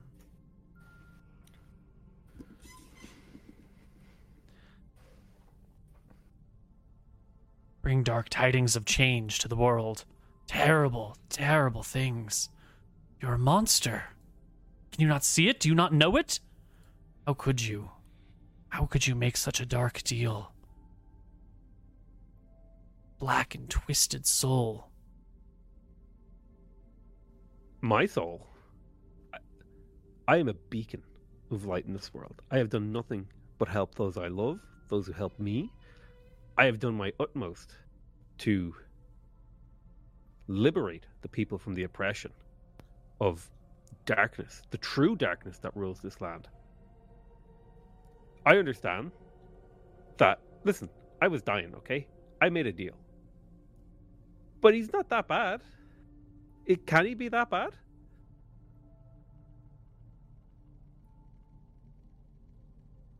She holds like long eye contact with you.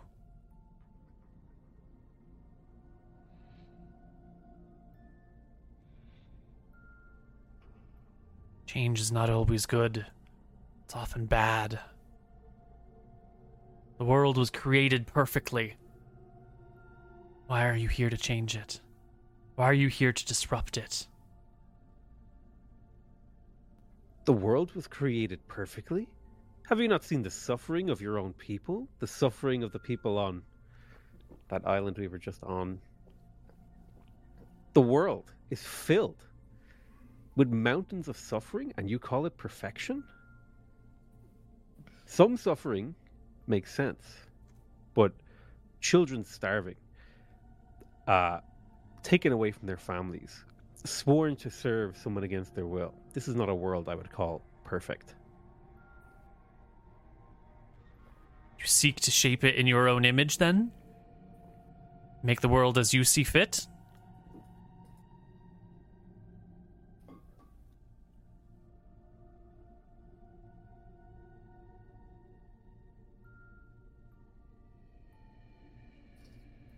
Of course. Don't we all? Don't we all want to make the world conform to our values, our ethics, our beliefs, our wants, and our desires? Don't we want the people who we care about to be rewarded and the people we don't to suffer?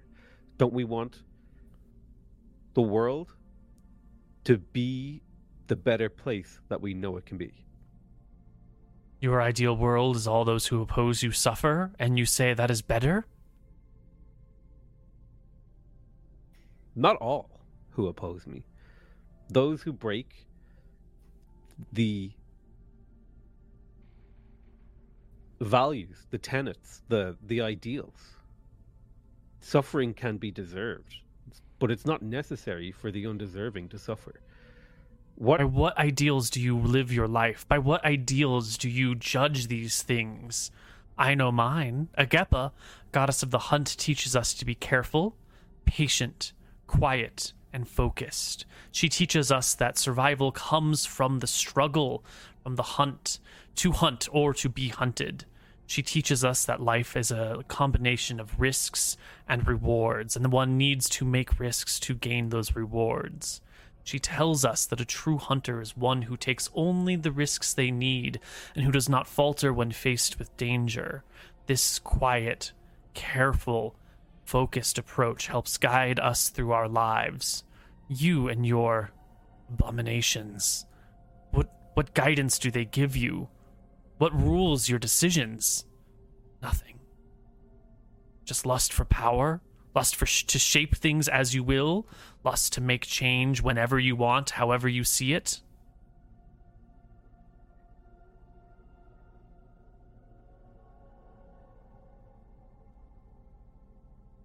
Power. What have I done to get more power? Everything I've done was to try to survive, to stay alive, because life itself has value.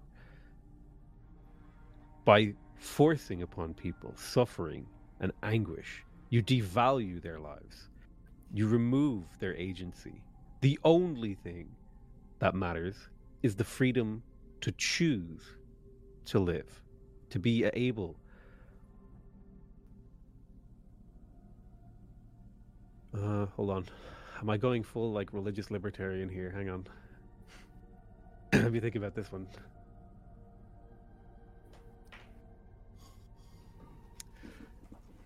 To be able to choose what the meaning is in your life. Meaning is not imparted upon you by the gods, it is created within each of us. If I choose to decide that my suffering is meaningful, so be it. But that suffering should not be foisted upon me because some, and I'll speak with like serious derision here, some backward creature of another plane decided that it wanted to play God.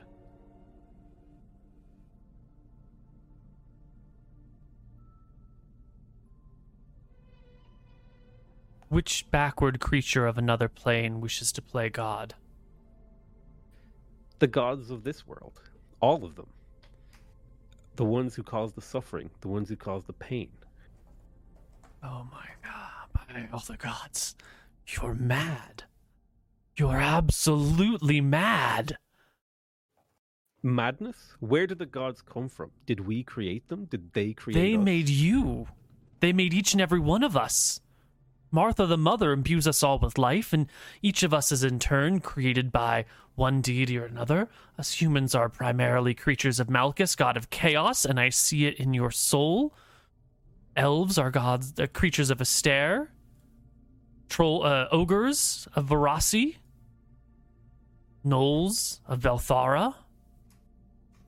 Did you see them make them? Did you see it happen? You only believe the stories you have been told. You, you What do you? And you just make up your vision of the world and declare it to be true? You have less evidence than I. The gods speak to me. They show me the truth. They walked the lands. They give us divine powers. They sit in the sky above us, and they turn to meteors and fall to the ground when they need to intervene. They are the only truth in the world.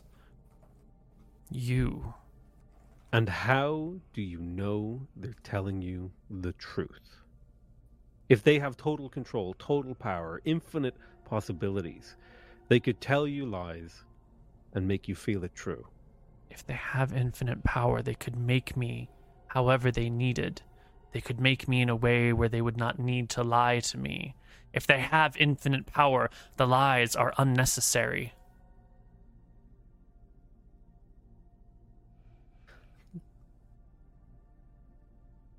Repent. It's not too late. It may cost your life, but you can still save your soul. Don't you care about what happens to you after you die? Don't you care about the beyond? About the fragments of you that return to the moon? Return to Falumbra? Falumbra, goddess of the of souls. You see her in the night sky as the moon. She is where we all go when we die. She is where we get to relive our lives over and over, ro- moving backwards and forwards in them. Do you not Um, know how the world functions? Do you not know how the afterlife begins? Do you not know where you come from? This thing that you serve hides the beauty of the world from you. Whatever, however you you speak with it, it it feeds you only only what it wants from you. How are you can you be so certain you're not the one being lied to, manipulated by whatever this entity that possesses you? This name I I, I cannot see. Uh, I care not for these things. I care for who was there for me upon the precipice of death. Where were you? Where was your God? Where were the others? Where were they? They did not care for me. They did not want me. I had done nothing to harm anyone, and I was condemned to death. For what? Taking a trip? Being in the wrong place at the wrong time? To be given the gift of life that is the most holy and greatest gifts to be given that which you have want the most in the moment you need it the most? Can there be a greater gift a god can give? You would enslave yourself to anyone who grants you life? Slavery? I can what you've chosen. leave whenever I want. I am free. I made this choice willingly. I can leave whenever I want. You can leave whenever you want. I can exit the mortal coil. That is the bargain I made, and I made it freely. And what happens to you when you leave? Where will you go? You've bound your no soul to finding out. something. Do you know what will happen to you after this? I don't. Do you know where your soul will go? I don't. All I can see is that you have some dark hand wrapped around you, wrapped around your spirit, pulling you away from our plane, pulling you in another direction, pulling you here. She kind of gestures to this area, to this this physical place of temporary existence.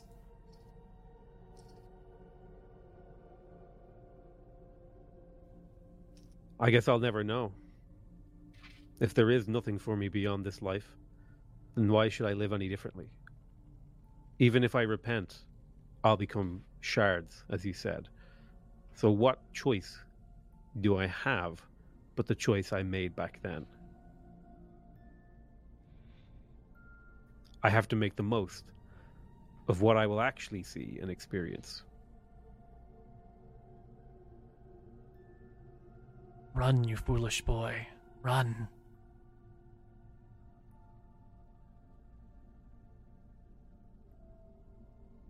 And the huntress cleric will sort of recede carefully from you, stepping backwards as if she's like checking the her footing. But you see that her foot clips through rocks anyway, or like hovers above a spot on the ground where you know she should have fallen from. Uh, but she checks her footing anyway and recedes into the jungle, cautious um, whispering one more time as she departs that you should flee this thing that binds you here. And soon she's gone, and the others wake up. The sun comes out, the rain stops. You can find the switchback that leads up the mountainside, and you can continue your journey. It's not too much longer this day until you run into the people of Sulfur Island the I don't know what we would call them. They're not quite wildlings, but they are sort of like they come from a advanced society that has fallen, and so now they're sort of primitive creatures living in the shadow of their great society. Um, I guess you might compare it to like people living in the ruins of Rome. hmm yeah, you or know, after, the end of the Bronze Age. hmm Yeah, In it's one of kind those like all these things that were built that they don't remember how to fix, and so Mhm. they're still using like crumbling infrastructure. Mm-hmm. Mm-hmm. Yeah. Anyway, you can go through the area until you find your your dark aged friends. Um, they will you'll actually catch them on a path down to meet you as you come up through the switchback and get to the top of it and move forward and then there they are. Um, and one of them will reach out this is the wrong track with open arms and with a big smile on their face. They will call out your name and walk forward to embrace you. Dear friend Saol! Where where are the others Tell me they have not fallen to the dastardly white prince. Tell me they have not died in a pursuit of noble justice for wrongs many generations ago. No, they have not fallen. They live yet. They are on a different task. Uh, they could not be with me here today. However, as joyous as this occasion is to see you all again and to meet you all, and I'll kind of gesture towards the tower where the princess was. I think there's like a tower that she was in, right? Yep, that's uh, I'll this say- one way over here.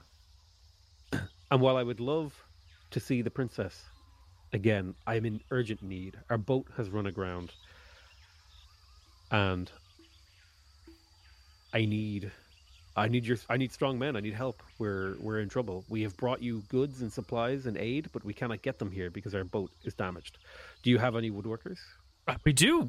We shall, if you bring weapons and tools and aid and your boat is stuck, then we shall absolutely help you with whatever repairs or strength is needed. Come, let us head to the nearby village where we can rest for the day. We should set out in the morning. We can eat, we can feast, and you can tell us the tales that you have of what you have seen since last we have met. Um, and he'll lead you back to the village while talking and asking all sorts of questions about like where you've been, what have you done, have you seen the White Prince? Is he alive? Is he still alive? He should be old now. How come he's not dead yet? You know, what, does he still have? We haven't seen as many of his boats nearby. Uh, has something changed, or is it just the the season? All the questions of the the era come bombarding down on you. Um, what impression would you like to give these people of the outside world? Um, I'm gonna feed them some serious hopium that I'm gonna tell them about the destruction of like several towns loyal to the White Prince, the turning, like the the um the rebellion we started in place with the little uh, straight crab Yes, and Jamuba. Jamuba. Yeah. I'll tell them all about that and that like it's happening. We're working to break his hold over the outer islands and that these lands will return to glory. Oh And my may God. Agepa be praised, I say. Cynically. uh, they are thrilled to hear that this is the thing. Um, and once you're in the village, you know, it's already sort of getting on to evening. It's been a long day of hiking up the mountain and the switchbacks and everything. And so once you get seated in here, the, they'll quickly bring out some food and pass them around. They'll introduce themselves to your two new friends, assuming at face value that these are trusted people that you've brought with them. No need to, you know, question them. Um, and it's not too long before food and drink is pulled out and music is played. And none of my music tracks are working right now, but that's okay. Uh, and there will be a like kind of a, a long afternoon of resting and a little bit of feasting and swapping stories. They tell you that the princess is still alive, but not particularly well. Um, you know, she's pretty old now, and her health is in question. And clerics, as they are, will will do their best to help her, and the healers around will help her as best they can. But all people come to an end eventually. All lifespans end, and soon she'll return turn to Falumbra, where she will be able to review review all of her life in its glory for all of her days as she slowly fades and is recycled into new people, new souls. Hopefully, most of her will come back into this very island and lead us once again in another generation. Sort of the um, spirit of what's going on. Um, and we could talk a lot about your communication with them, but what I'm more interested in is how you let your two new comrades interact with these people. Because Obamna and Sora are very tentatively with you. Like, they're helping you here because their lives are depending on it. But Sora was just fighting you, and Obamna did run your ship aground, and sort of is. It's clear that he fears for his safety. The, you know, I'll throw you to the trolls comments come across with your attitude anyway. Um, how do you want these people to interact with your your island friends, and vice versa? um, Are they free? Are you going to deny them certain access? Are you going to sit near them and carefully oversee what they see and hear? Are you going to let them roam? Are they prisoners? Or are they allies? uh, I will give the impression that these are like indentured servants, like people who owe me a debt. And I'll say, like, look, they have a freedom to an extent, but it's limited. That they, you know, they cannot leave town, they cannot do things that they should not, and that uh, while they are not to be harmed, and nor are they to be denied basic pleasures and amenities and stuff like that, they're also like they haven't yet proven themselves to the cause of reviving the Dardanelles. Hmm. Hmm. Okay. Is that kind of the impression that makes No, sense? that's perfect. That's perfect.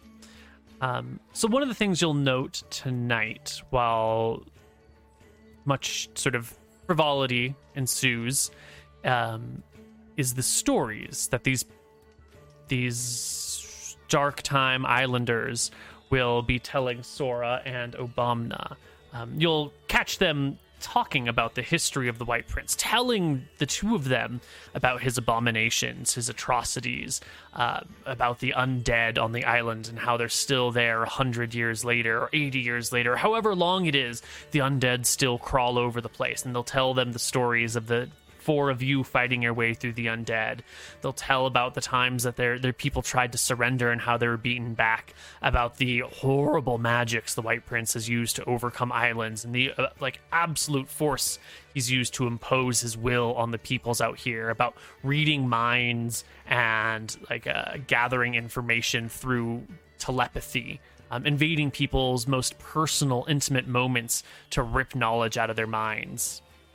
Um, and over the course of the evening, you will see a remarkable difference in Sora and Obamna as they hear these things about the White Prince that they never heard from. You'll you'll overhear them say things like, "Well, we always heard that he kept the Dardens peaceful and that there was good trade and everything was in order and there was no violence and the air was a, a relative peace, even if somewhat strict."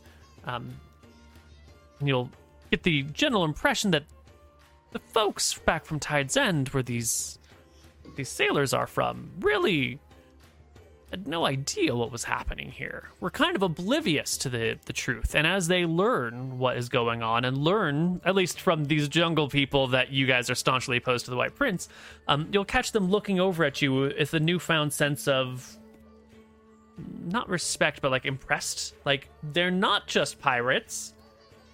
They're pirates on like a mission of redemption to destroy this evil thing and that might not actually be the truth, but that is the the truth that these island folks have of you, of your team, your crew, and it is the truth that they impart to your new companions.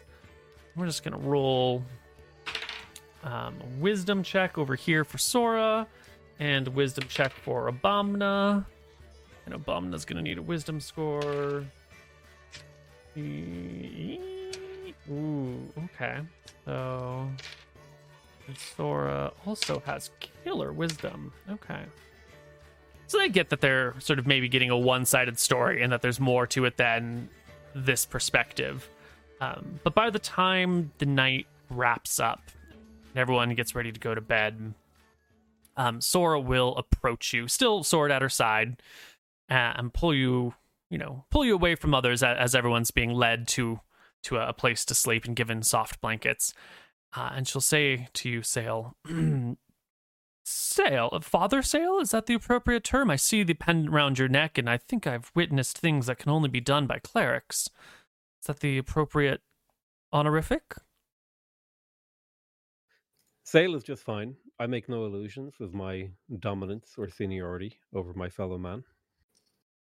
Hmm. Is it true what these people say? Is your express purpose to rid the world of this this man posing as a uh, the divine when in reality he is the profane? I'll kind of like kind of put my like my hands on my knees. I'm of spreading my hands kind of like in like an honest gesture. I'm like well look you know it is true. It is true. It's not the whole truth. I mean i'm not a good man. I enriched myself along the way of this goal, but I swore an oath.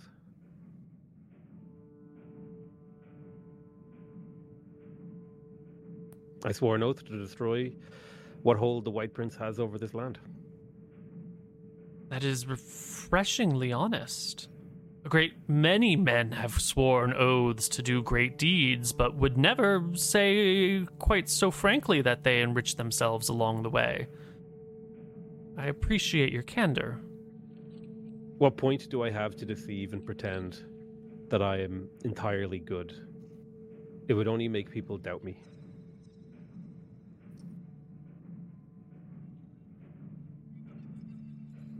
She will not say anything else unless you want to speak to her further. She will take that and chew on it for the night. No, I'm just like, that's what we do. It's like we tell the truth and we're bastards. That's the whole thing. Tell the truth, and we're bastards. It's a very good thing. Okay. Obamna says nothing. Um, doesn't matter. But in the morning, your new friends will bring you uh, round and head back with you. They'll escort you all the way through the jungle. They will light torches uh, to keep the trolls at bay. They say even during the daylight, it's best to walk through the jungle with torches unless it's raining. For some reason, the trolls are, at least on this island, are, you know, like gorillas, terrifying, hugely strong, but when it rains, they quickly seek shelter and hide. Uh, no one quite understands why. Um, and it is not too long before you will make your way back to the boat. So let's do a quick flip over to Archie at the boat. Mr. Archie, uh, here you are with the others. It's been days. Euclid has never returned from the tree. The, the dryad creature has not come back out of it. But you have leveled your felled your tree and gotten some good planks, and you've bent them into the right shape and let them sit for a few days, wet and then dried. Um, you've got a, a, pretty good shelter. It's a little muddy on the ground, but it's not too bad. Just enough, you know, twigs and branches to give you something to walk on. Um, you've been here for a few days now. What what have you been doing with your friends, your companions, your your peeps? Uh, I mean, like Archie's uh he's used to being out on sea. He's used to being bored. You know, Mhm. maybe just scouting out the the area a little bit, and um, just just like the vicinity, to see if there's like any uh anything in immediate vicinity that's that's dangerous to us or something. Which I'm assuming there's not not a lot going on. Just jungle. You do find some troll footprints that look a few days old Mm. that came through an area. Um, but that's that's the biggest sign of danger that you come across. Yeah, we'll we'll deal with those with those when we get to it. And we have like night watches and stuff like that, standard Mhm. stuff when we're sleeping. Um, I guess we're just hanging out. We're uh, uh making sure that our shelter is good. I I'm guessing we're like fishing for food, or we There's uh, plenty of food on the Uh, boat, and you do yeah have we fishing have poles. rations on the boat. True, true, true, Mhm. true. Yeah, we should be fine. Um. Yeah, just mostly whatever you do if you're just stuck out on sea and you're chilling, you're just just laying down for a little bit, you know, um, talking, maybe singing a sea shanty or two here or there, you know, at the Mhm. fire at night. Mm-hmm. Um, but nothing, nothing too crazy. Yeah, once all the the major work need that you need to do before the rest of the party arrives is done, um, James will take this opportunity to ask you to help spar with him and train with him because he's one of your fighting apprentices, I believe. Right? He Oh, was yeah, one of the sure. soldiers back from um, Amu, Amu, Amuba. Um, do a little bit of training with James.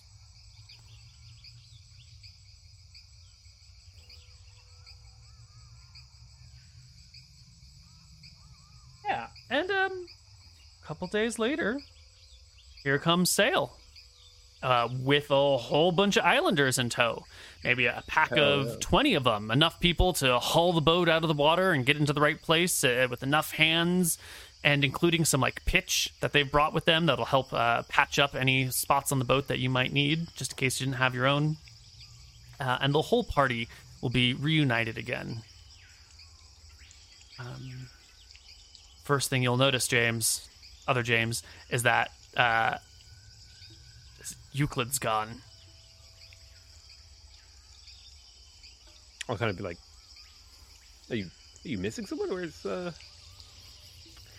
where's Oh, you know, Euclid? there was had, like a Yeah, do you remember um, back when, back during that whole ordeal with the bears and everything, we met those like tree ladies? Do you remember that? Oh when Nilrim proved himself dangerously irresponsible when it came to religious matters. Yes, I remember. Oh yeah, the, the one time that that happened. Yeah, right. Um, anyway, one of those tree ladies uh, came out uh, out of that tree actually over there. I'll point to it, and um, uh, you know, Euclid decided to uh, go hang out with her, and they're hanging. They've been hanging out in that tree ever since. Yeah, that's that's pretty much what, what happened. I like I like step back and like look up, like in the tree. No, like yeah. So like not not like up, but like in. They, they walked into it and like disappeared into it, and they're like inside the tree now. I think is what's what's going on. I like walk, but I like, there's no door. Is, is this yeah, a it's, tree? it's yeah, it's it's like a it's like a magic thing, I think. He's in the tree. Like, Yeah, yeah, yeah. Became. When is he coming out? Abominable, Uh, speak well- up. I think it's magic. That's a re- that's actually a really astute observation, Obamna. Good job. I'll flick him like a, a silver. Um, Don't reward. Please don't reward him. Please. I was, I was just, he's just picking up on his surroundings. He's doing better than he was when he was navigating us earlier, right? Um, Well, that is true. I don't think he's earned rewards yet. Please don't Well- undermine me in this relationship. okay, it sounds like you guys have been through some shit. Um, yeah, so so yeah, I think uh, the, the the tree lady said that when we were ready to leave, that she'd uh, bring him back. We uh, actually we negotiated that. Um, we negotiated that, yeah. You negotiated with a tree lady? Oh, well, I had a you know conversation with her. Actually, you know what? From uh, from first uh, first uh, first mate to, to Claire, can I can I pull you aside for a second and talk to you about something about the negotiations and everything? Sure, yeah. Okay, so we we kind of leave the group a little bit. Mm-hmm. So Mhm. so uh, I actually had a had, a- had a conversation with this tree lady. Um, we talked for a long time. She was really nice. She really um. It was kind of weird because she knew my like full name, but I guess like we're pretty well known out here now, right? Yeah, I, she maybe maybe someone talked to her and told her. You know, Yeah. news. Um, exactly. Uh, anyway, she um, kind of asked me some questions about. You remember what we talked about with uh, you know our um, our uh, tentacle friend? yeah, Yeah. So she said some stuff. I didn't tell her about our friend at all. Don't worry about that. no, good Um, call. but but I, I did tell her that or she, she kind of asked me about like you know you know what it was about uh the uh, me um swimming out there and then uh, him taking like all the fear from me and everything t- telling me that I'd never be afraid again and stuff like that you remember Yeah, I think yeah we talked about that, and yeah it was he gave you a gift, you know, and you're better now, right? Yeah. You're, you're not afraid. Well, so like, she said that uh, she she said a lot of things that I couldn't really follow, but I think basically what she was saying is that when you give up fear, you kind of numb yourself. So so like you also lose the ability to be brave, and you just become like nothing. Which is obviously just weird like tree magical being talk that's obviously not doesn't have anything to do with you know she, she's never been on a boat. She doesn't know what it means to be courageous. She doesn't have a crew to fight for. Um but just you know just wondering like kind of what your thoughts on what, what your thoughts on that kind of perspective were you know? I mean, I, I'm, I'm flattered you think my opinion on this matters, but like, do you feel brave? Do you feel braver? Isn't that like? Do, do you feel any fear? Do you feel i don't i haven't been afraid since uh, i talked to our friend no so you got what you wanted, and i think so yeah do you ha- do you feel brave? Like, do you feel courageous, or is it, or are you unsure? um I mean, look, he gave him my life. It's not like that has like a double, you know. Yeah. thing, Like I'm actually dead or something, and I yeah, and clap that- Archie on the that would- shoulder. that- I don't even know how that would work, right? Cause yeah, you're- like there's no way you would take away the opposite part of what I've been given. You know what I'm saying? Yeah. Like, wouldn't make sense. yeah, because then you would be like something, some something really weird in between, which like you're, you're normal. Um. uh. So, so yeah. So I, I don't think she knew what she was talking about there, right? I think Archie, and I'll like, I'll put my hand, I'll like hold his arms like by the elbow kind of area, and I'll be like, listen, it's up to you. If you think you're still brave, then you're still brave. That's how that works. The Um, feeling is what you decide it is. You have to be in touch with yourself, Archie. I think. Uh, well, I mean, like we went up this river, right? Um, and uh, I made I made that decision. I feel like that was that that's nothing that someone who who who's not brave is, right? Um. No, but I. She also kind of tried to pull me into the tree, and like I kind of made her stop. So, I think that was that was all. That was like a whole thing. Um, it was really weird. Was, was Um, this before or after the deal? Because that sounds like she wasn't holding up her end of the bargain. I listen. I'm not like a master negotiator, but if I'm like, yeah, let's do a deal, and then I throw you in my brig, that kind of feels weird, man. I'm just Well, you know that now that you mention it, she she tried to she tried to fuck me over, didn't she? She, oh my, she, dude, she did she make a promise to you and then break it? Well, I, I don't think she made like a promise. The but she broke. She lied. She broke her word. Well, she she promised that she would bring back Euclid. I don't see Euclid. Where is Euclid? Well, she she said she'd bring him back when we're ready to go. She she wasn't she didn't seem like Archie's conflicted because he has a history with women breaking promises and fucking him over. So now now that he's like been put put onto this, he's he's feeling pretty um feeling pretty suspicious. Um you know, did she she she didn't promise that she wouldn't pull me into the tree, you know? I, you know, I feel like that's, you know, you do actually when you do parlay, you're, you don't, you don't throw people in the brig, right? You respect the now, unless you're like a total bastard, then you might just kill them anyway, you know. But then Yeah, you got to make yeah. sure no one finds out about it because then your reputation's. Oh, the whole yeah, thing. Yeah, yeah. Do you think we should maybe go talk? So, like, I promised that we uh that we wouldn't touch her tree again. You know that we would go set up shelters somewhere else, which I think is totally fair. There's lots of trees out there. We didn't need that one. Um, but like now that you kind of mention it, her trying to. And you know, with, with Euclid, the whole thing was kind of weird too, because he just kind of she cast like a spell and then he, now that I think about it, he kind of only followed her after she cast the spell. I. Uh, Did she steal a crewmate? Oh, we we got to go talk to her. Can I, I like knock I- on the tree like it's a door? I, I tried that before. It didn't really work. Um, I think if we want her attention, maybe we. The last time we got her to get out, we just kind of knocked down the tree. Here's my thoughts, Archie. I feel like she has not treated us in the good faith that we have treated her. She has taken one of our men, has not explained where he is, and hasn't given him back. Well, she she did kind of explain. She said that he'd moved on to another plane or something. Another plane. Yeah. He's not dead. I asked her about that. She said he's just, you know, there's. She said that there's like planes between the trees, and that's where he's hanging out now. But I think I think we should find out where he is. Let's let's go let's go talk to the tree. uh, all right.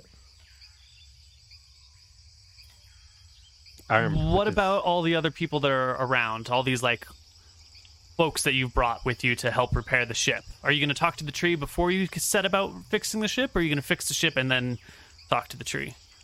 What's our Oh, order of good. operations? That's a good question. Actually, I'll talk to a couple of the locals and see if Oh, they heard any really stories about idea. dryads Hmm. or yes. well, whatever these things are. Yes, they will use the word dryad. They will tell you that some dryads do live in the woods here.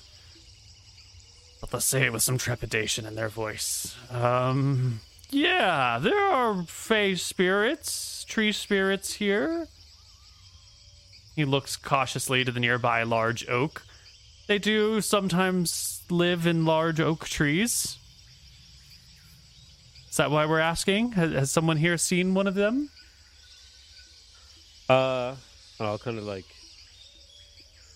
be like, we should talk privately, and I'll kind of drag him off the side with me and Archie, and I'll kind of quiz him on this thing. Yeah, timeless fey spirits. Rarely do they really speak with us. Sometimes people go missing in the jungle, and you know, sometimes you get eaten by a troll, sometimes you fall down a cliff, sometimes you get taken by a dryad. And they are. Taken? Yeah, Echo? Echo? Yeah, Do take they it. Ever, do they ever come back? Does anyone ever come back? Well, it's kind of hard to know why people disappear sometimes, but there is a story in the village. Um, five years ago, someone disappeared, uh, and they showed up three years later, aged, significantly aged, um, and sort of dumb. You know, like like a, a couple on their honeymoon, sort of blissfully ignorant of everything going on around them and just sort of dumbly joyful. You know what I mean? Kind of not all there anymore up in the brain pan. A little bit addled. Came back. It, it took him a few, you know, while to get back into normal life, and eventually he did. Um, I kind of look around and he points like over his shoulder with his thumb. The one way in the back of the party, Like, way back over. You see the guy with the the axe over the shoulder? That's that's the one that got taken. Um, Does he? Is he okay talking about what happened to him? Does he remember? he says it's sort of like a long dream. He'll, I don't know. He gets kind of weird about it. He like he talks in some metaphors, speaking about emotions like they're solid objects, and talking about seeing sounds and hearing colors. I don't know, dude. I That sounds like he had he had some mushrooms growing in the forest. Doesn't sound like he. Uh... That's what I'm saying. I Yeah. I don't know what happens to people when the the dryads take you, but like all the Fey spirits, they're oh different. They can charm you at will just by looking at you. You know, I've seen brave men who would swear they would never, you know, that they'd hack down a dryad at first sight, sort of wander towards them until we were able to like grab them and drag them off. Um, I've always thought it's best to just leave them alone. There have been some times they've come, you know, there, there's a story where a dryad came to, not not our village, but another one, up on the mesa, closer to where the princess lives, and um, asked them for help with something, and they helped her, and then she like gave them a bunch of gems. That seemed to be a pretty good interaction. Other times, you, you know, fey spirits. It's all trickery and charm, and you're never quite certain if they're helping you or if you're helping. th- I don't know, man. I I, I get the heebie-jeebies around these things. Definitely shouldn't touch that tree. Certainly not chop it down. God help us if we try to burn it down. Oh, that was like that was like the next step in my plan. Why not? Um, fear of the unknown. That, that doesn't sound like the best argument. Well, hang on a minute. I mean, I like Euclid. He's a nice guy. But like, here's the thing: do we like dabble in magic to try and get him back, or do we just cut our losses? That's the thing I'm going to ask right now. He could be gone for years, says the it says villager number 12. What do you think, Archie? We try and get him back. He could be useful. Well, I'm more. I. So here's what I'm thinking. Is she gonna keep the promise of bringing him back? That's kind of what's important here, right? I say we fix up the ship, we get ready to go, and if he's not back by then, then we come knocking on the tree. I'll like nod and I'll kind of hold my chin and think like, I suppose it's not a bad plan. I mean, he's only gone for a couple of days. Like he's not going to be aged like the other guy. Yeah, exactly. Uh, and then uh, I shall sort of like uh, so we're done here. We, we get to work on the boat.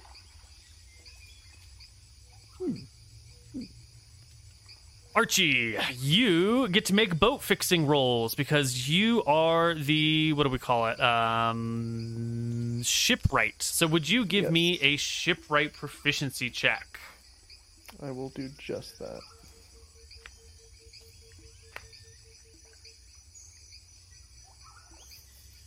Chat probably can't see the roll again. I rolled I've- 19. Uh, I can't see the roll.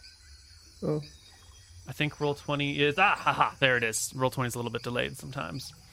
Um yes, 19 is not quite great. Let's see what a 19 means. 21 is our goal. Non-weapon proficiencies. Does that mean it'll just limp you home until you can put it in a proper die draw dry dock or does it mean you're wrecked? can oversee construction of basic ships. Larger vessels, the character must have an engineering proficiency or working with someone who has one. Awesome. You can oversee the construction of ships. Uh, maybe a check wasn't necessary then if you can just do this stuff.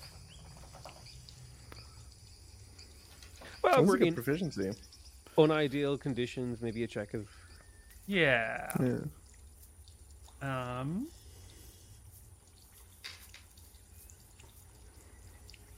Money and equipment. Efficiencies. Ship. Right.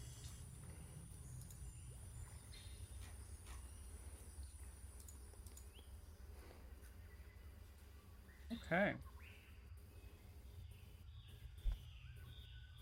So I'm going to say that your patch that you've made will get you seaworthy, um, but it will sort of be not the perfect patch. Like water will be coming in, your boat will be under non-optimal conditions. If you engage in combat, that area is likely to break or leak or uh, weaken, um, and you'll be taking on a small. Like uh, boats are always taking on water, and you're always having to bail up water out, but you'll be taking on a little bit more water than usual um, as this like leaks just a, a little bit.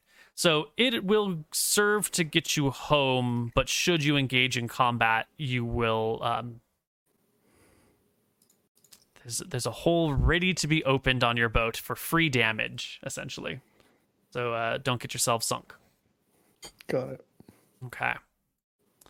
So, ship finished maybe three days later. You know, everyone together can like pull it all the way up onto the sandbar, all the way up onto the shore if need be, tilt it on the side, properly patch it up. You've got repair tools on hand. You can hand out the weapons that you had given to these, intended for these villagers. Um, do you let Sora keep her sword, or do you have her sword be one of the things that the villagers get? Because she had her own sword that she had brought with her on the other ship and that she was disarmed from and that she was carrying about for a little while. But do you give the good stuff to the villagers or do you give the good stuff to her? Is she a crew member or is she still a pseudo prisoner? Um, what do you think, Archie? Or well, sword? You we could get her another sword. These guys need the good stuff, don't they? Or, or what do we do? I mean, you you spend a lot of time with her. How do you feel? How do you feel about it? Uh, she seems at least non-hostile. Like she's willing to work with us as long as we don't do anything that will like majorly set off her her morality alarm. Okay. Yeah, I mean, yeah, eh, whatever. Oh, just get her the good stuff. All right, all right. She's crew. Give her the good stuff. All right, Sora keeps to keep her sword. And that will just about do it for her.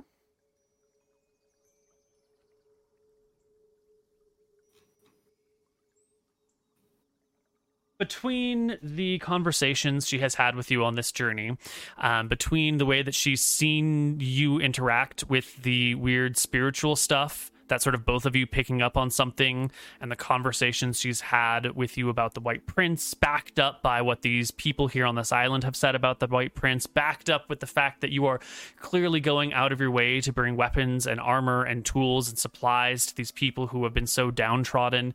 Sora's opinion of the Crimson Fists has pretty much done a 180 from I've been captured by pirates, pirates are evil, to this is a completely different ball game that I wasn't even aware was being played, and I think I'm on the right team right now. I'm not to say that she's a hundred percent loyal, but you have earned Sora's trust, and unless there is some sort of big moment of, you know, where her alignment is called into question or your alignment is called into question, um, Sora can be a full fledged NPC henchman now.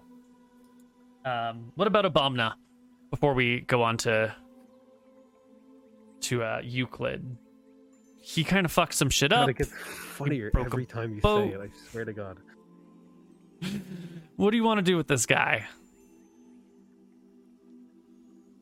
Does he need to be punished? Is he fine? See the new Jimmy? The new Bobby? I think Nilrim really wants a navigator for one of our ships, right? I don't think we can actually get rid of him, and I'll I will tell Nilrim about his navigation. Well, no, actually, I swear the crew to secrecy. Wait, I can't lie to the crew. Damn it, Archie. How do we deal with the fact? You know what? Nilrim wasn't here. We held a vote. Okay, we went up the river, and he could deal with it. Yep. Okay. Agreed. All right. Well, all that's left is Euclid, stuck in the tree. We go after him. We leave him. The boat's ready. Your your jungle friends have thanked you for all the gear and weapons. Uh, the princess sends her regards. Uh, they'll see you soon. They wish you the best of luck on your journeys, and they're gone. Now it's just you guys in the tree. The rain's definitely stopped. The boat is in the water, only held by the rope that's tying it to a nearby tree. Oh, right. We need to get um, Euclid back. Yeah. Yeah. Uh, yeah, I'll go up the I'll go up to the tree with Archie and be like, "All right, I don't know how you get their attention," and I'll like politely knock on the tree, like I'm. I'll be like, okay, we're ready to leave now. It would be nice if Euclid was here because we're about to set out to sea. We are ready to go.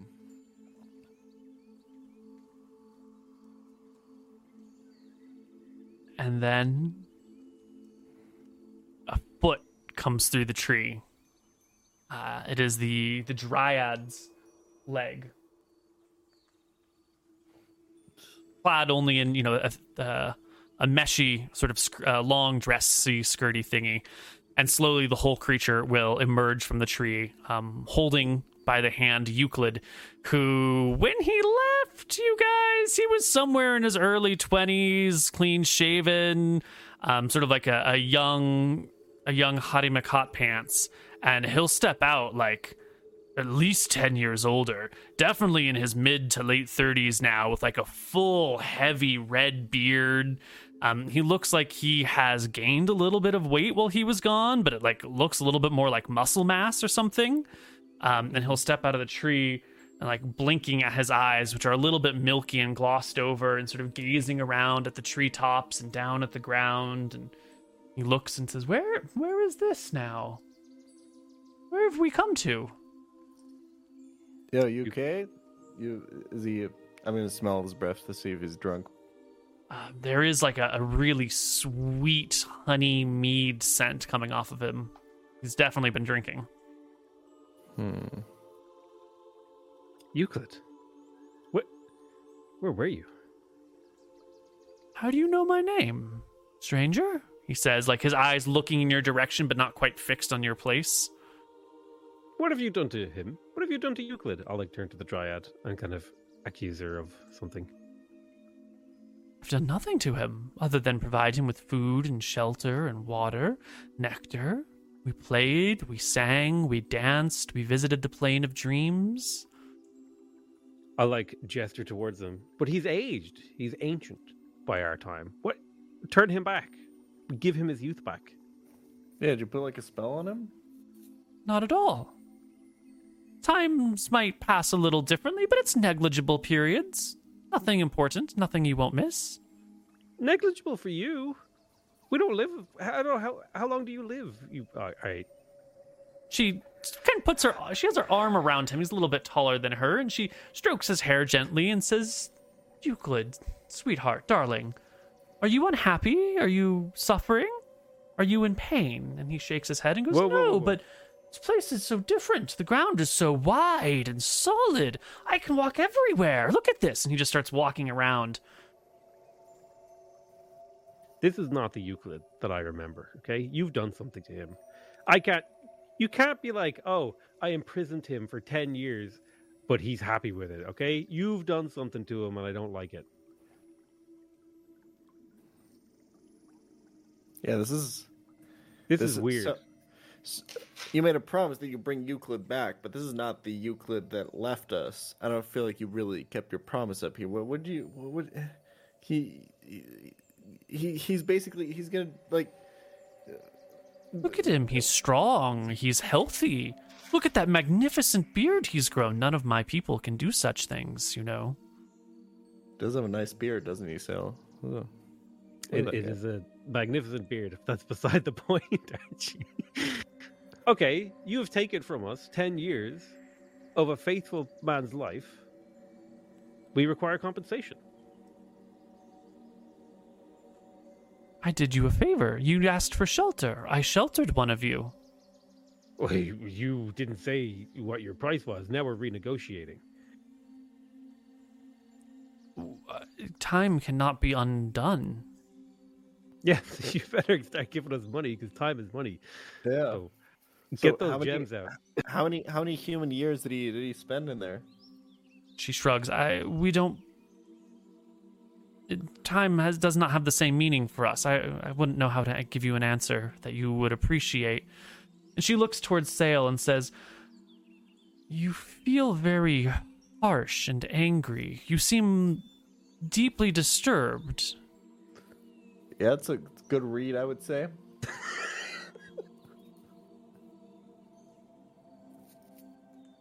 I'm pretty. I'm feeling pretty harsh and angry too. I'm gonna keep it. I'm. Uh, I'm gonna keep it a stack, Meadow. Um, Yeah, don't try to Hmm. sweet talk me, tree wench. Okay, give me some money. Okay." She reaches into a pocket and pulls out an acorn and hands it to you. No, no, no, no, no. I heard you guys have like gems and rubies and stuff. Give me the good stuff. gems and rubies, um, rocks, precious, fancy, glittering rocks. Is that what you want? Yeah, as payment for stealing the life of the man I felt less than disdain for. he was. Listen. Okay. Here. Here's the problem, Meadow. All right. He, when when you took him from us, okay, he was a valuable asset to our crew. Okay, he was young, strong. He could work for us. He's You very valuable young and strong. You should hear what they call him in our realm. What do they call him in your realm? Euclid speaks up. They don't call me Dryad, they call me Dry Daddy.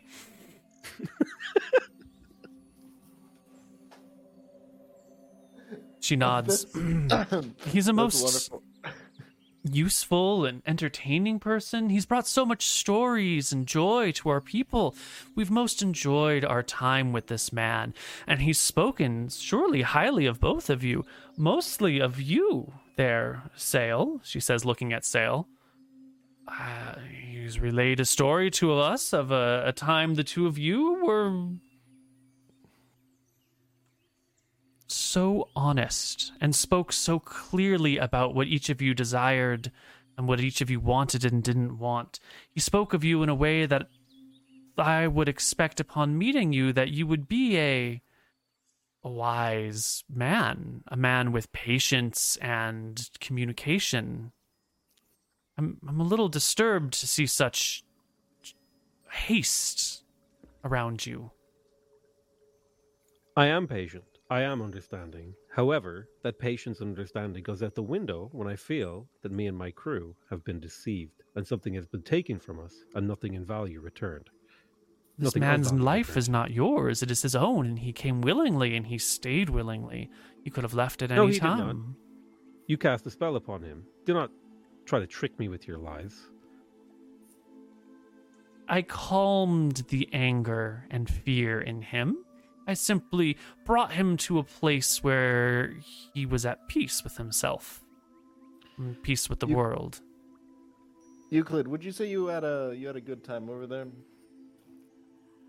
Where? Where should we go?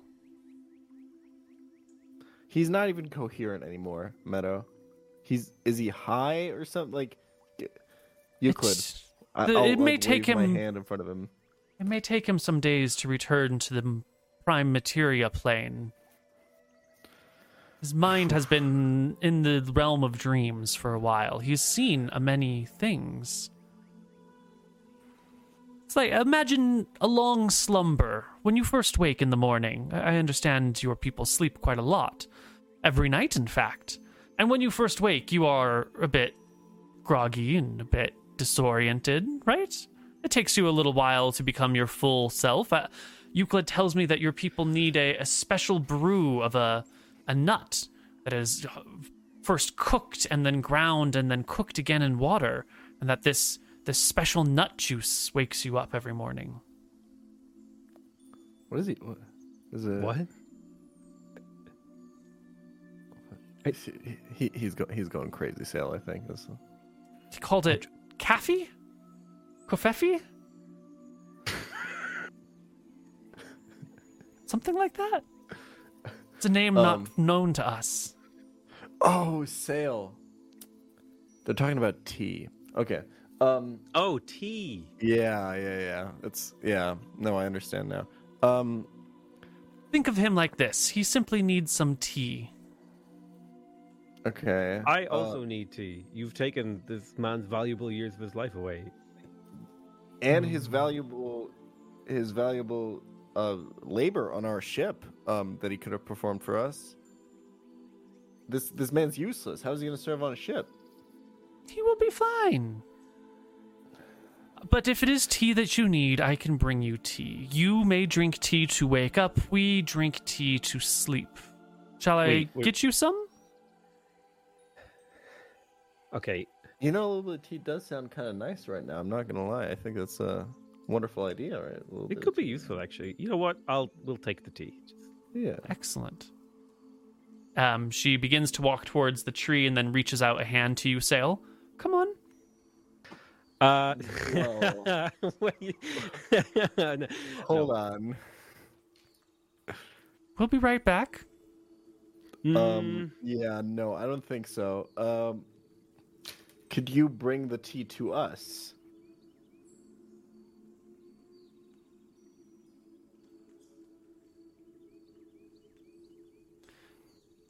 Uh, I Ah, am. yes, yes, I can bring it to you.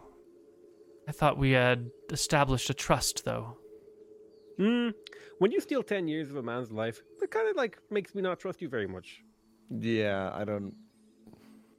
No time was stolen. He enjoyed every moment of it. Or as much as one can. A period of time. But f- sit here, wait. I shall return post haste with your tea. And uh, I'll turn to Archie and I'll say, I don't think you can actually like talk. I think they believe their lies. Yeah, I, I, I think there's like a cultural barrier going on here. Um, she has gone into the tree and steps out moments later, like fractions of a second later, um, with a um, like a, a jar made out of wood. I guess it's more of just like a, cylindrical cup with a, a little lattice of some sort of woven material that's like mixed in with beeswax and honey that like wraps over the top of it to form an airtight seal. Um, it has I don't know uh, a half pint in it. all right. Um, All right, thanks. I'll, I'll take it, and like right before I take the sip, and Saol takes a sip, I'll be like, "Wait, Saol, Yes. Should we be drinking this without sugar and milk right now?" No, we should save it for later. We, I think I think so too. Yeah, I think I think I'd like just straight tea without sugar and milk. That's not. I thought you work, wanted to doesn't work. leave. Now's not the time to drink it. It will put you to sleep. For oh, how Oh, long? us- She shrugs. I know time isn't like a. Okay. Uh, a right. non-substantial amount of time. Well, it seems like this guy was gone for a non-substantial amount of time, and he's he's been out for a while. Um, listen, Meadow, uh, and I, I I'll look at the team and I'll kind of put it down for a second. Um, I, I feel like that there there are some problems communicating between our culture and yours here. So let me try to explain. So, Please. um, so we're She kind of Steps forward and takes both of your hands and looks directly into your eyes as you're talking to her, giving you all of her attention and listening to you very intently. Okay. Um. What? Archie's a little bit uncomfortable, but he'll he'll let it happen. Um. Listen. Um. So we're, as you sensed earlier, a little bit upset right now. Um. Because what happened to us is like we had a man in our crew. You remember the talk we had uh just a couple days ago about you know how my crew is like pretty important to me and Like it was they depend on yesterday. Yes, Yeah. they're your people. They're on your insides. Exactly, something like that. Yes, you take them Um, into you. W- Well, I, I mean, not like that, but you know, um, they're they're just like it's it's an important thing to me. The whole, the whole, um, the, the whole crew deal, and there there Mhm. there's a person who was important to my crew, and you took him with you, um, kind of without asking me, and then came back. You brought him back when you said you would. That was cool, but you didn't really return him in the condition. So let's say, uh, let's say I gave you, let, let's say you gave me an acorn for me to keep, right? Hmm. And I promised you that I would give you that acorn back, right? Hmm. And I gave you that acorn back, and the acorn was all shriveled up and kind of rotten and kind of like you couldn't really use it anymore. Oh, like it had wasted. Yeah, like that. Oh. She like releases one of Um, your hands and puts a hand over her heart. That would be so sad. Yeah, so that's kind of what happened with our friend here. That's what it feels like to me. Hmm, that's okay. Let me let me give you context. Imagine I gave you an acorn to hold. And when you gave it Mhm. back to me, it had sprouted into a seedling. That is the man you see before you now. He is the same acorn, just sprouted somewhat, grown, changed for the better, improved, enhanced, further along in his journey, and all the better for it. Nothing has been lost. Only things have been gained. Saol, help me out here. I got this. I, you know how, I it, it's like, remember you remember your parents, Archie? Uh, do You- I remember what? Do you remember like your parents or a guardian or someone who looked after you? You know when you were like, man, I want to stay up late tonight, and no matter what you said, they weren't going to let you. Uh, uh, well, when I was growing up in the streets, I just kind of slept wherever I could. So not not really working for me here. No. I, Damn. Uh, it's nice that you had like a, a home and like parents that you know would like give you like proper bedtime stuff. It's cool that you grew up like that. I'm happy for you, but not everyone, you know. do, do you get the metaphor at least, or the like? They they just won't listen. They don't. They're not interested in what you want or have to say.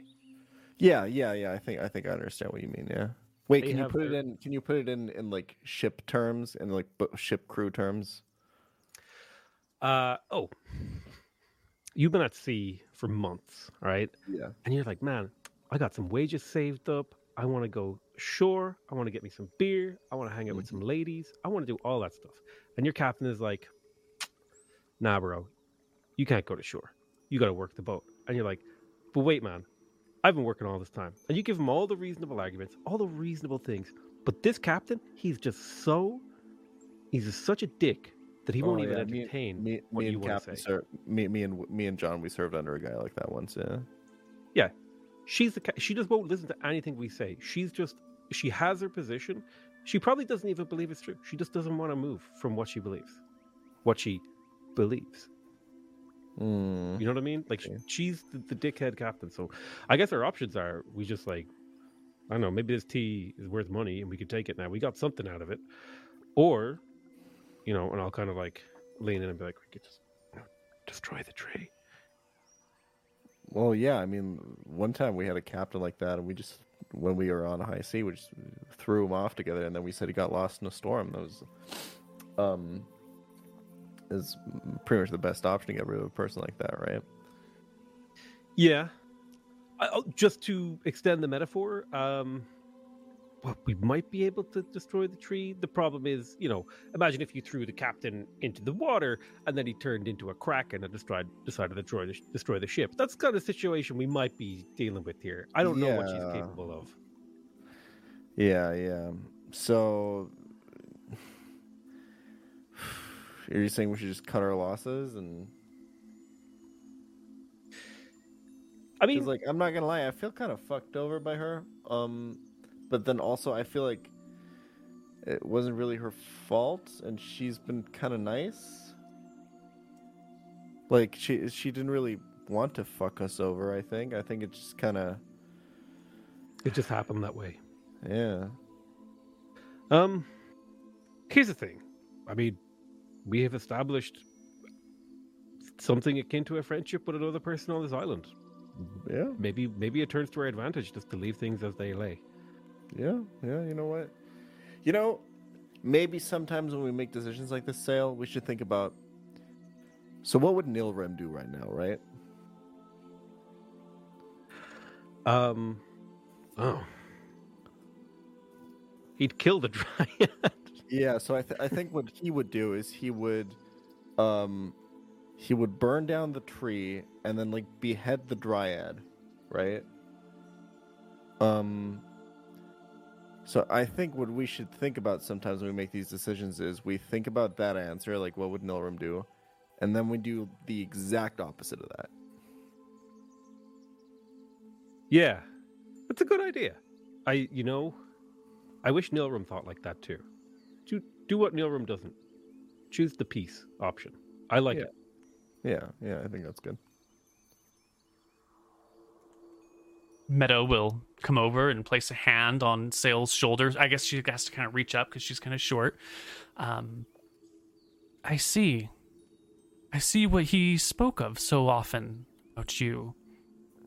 It may take some time to get through to the wisdom, but there, there it lies within you, a path clear as day, sometimes obscured by clouds and distant rolling thunders, but I see the path forward for you. Um, thank you. And then I will awkwardly shuffle away as fast as possible. Um. Yeah, you know what, Meadow? Uh, thank you for for talking to me the other day. It actually, I actually really enjoy that. Archie has a bunch of necklaces that are like around his his neck that he picked up from various like looting Mhm. things that we did. Like, remember how whenever we like would loot something, Archie would like pick up one of the necklaces. Mm-hmm. Um, Archie will take one of the necklaces and he will offer it to. Um, Describe for me the necklace you offer her. You've picked a whole Um, bunch of them, so you can sort of make one yeah. up. But Yeah, yeah. I'll, I'll I'll take one of the ones that's like a little bit less fancy. Um, I know I have a bunch of ones that are like big, like gold fucking chains. Mhm, Um, one of the ones that's a little bit more fragile, maybe a little bit more delicate. You know, mhm. I'll offer that to her as like a.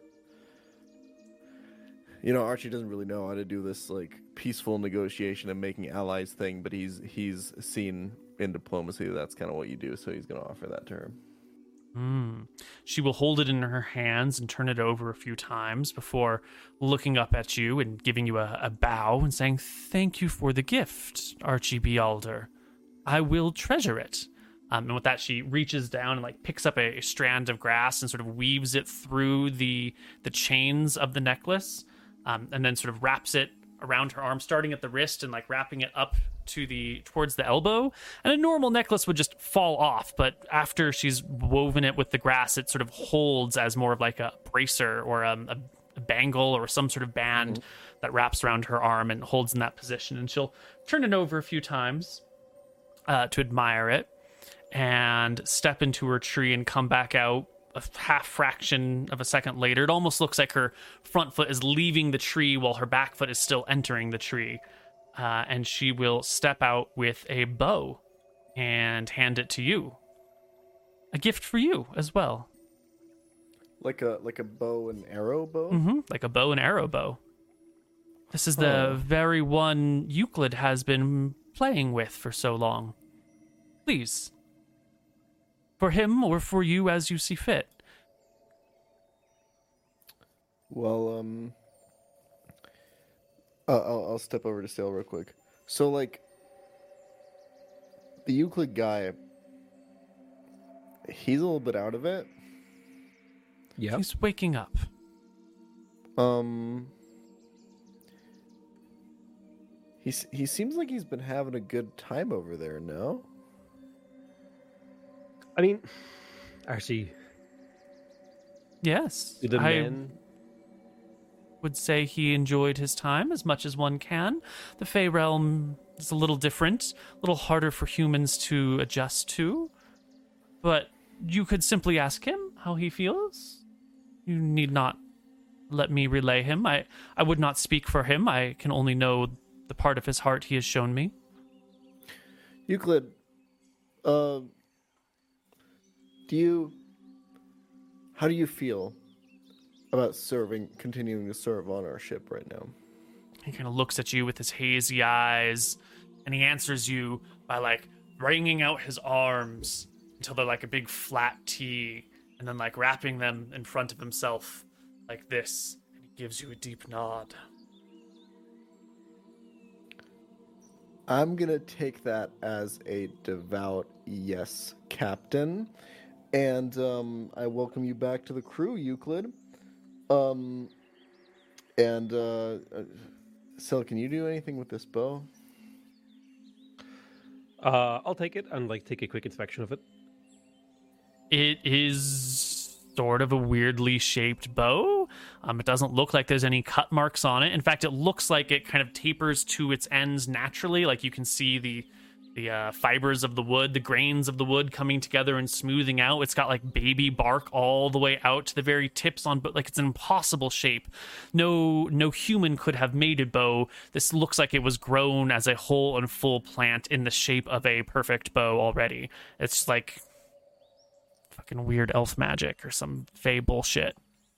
Say, It's- this it's looks like, like- we could sell this for a lot of fucking coin. I'm not gonna lie. Yeah, true. And like she said, Euclid's been playing with it. Maybe I'll like look at him. I'm like, does he have like, uh, if you use a bow for like Mhm. ten years, you'll develop a thing called like I think it's called like archer shoulder, where one of Mm. your shoulders will like be misaligned with the other. Does he have archer shoulder? Uh, you look at him and yeah, you know he does look a little bit stronger. His that like the those same muscles that you would really use smart. for archery do seem more enhanced on him. I think Can- Do we have any arrows? I Uh, no. Yeah, there's probably some on the boat. Actually, I would imagine you keep a cache of arrows with you on the boat. You can find one. Yeah, I'll, I'll give the bow to Euclid and I'll ask him to uh, to play with it, and I'll give him a couple of arrows and ask him just to like, eh, you know, I'll uh, I'll line up some old uh, oh my god, rum bottles on the shore of the river. Uh, yes, he will fight like a third level fighter that's specialized in archery. All right, that's pretty good. Not bad, Uh, not bad. This is a we fantastic gift. We we don't see anything special about the the arrows or the the bow in the bow particular. and that- the arrows seem to be ordinary, normal, non-magical. Um, it seems like Euclid himself is actually just the the source of all the power.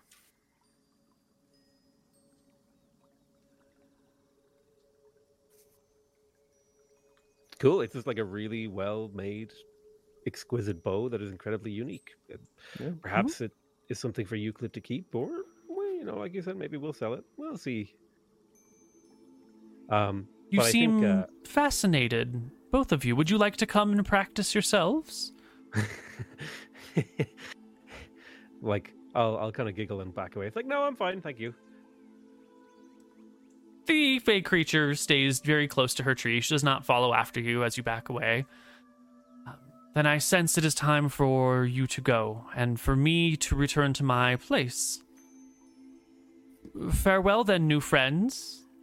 Euclid, do tend your gardens, she calls after him, and he nods and goes, Yes, yes. But why has the rain stopped? And looks towards the sky, very confused and perplexed. Was was it raining a few minutes ago? Yes, it was. It rained.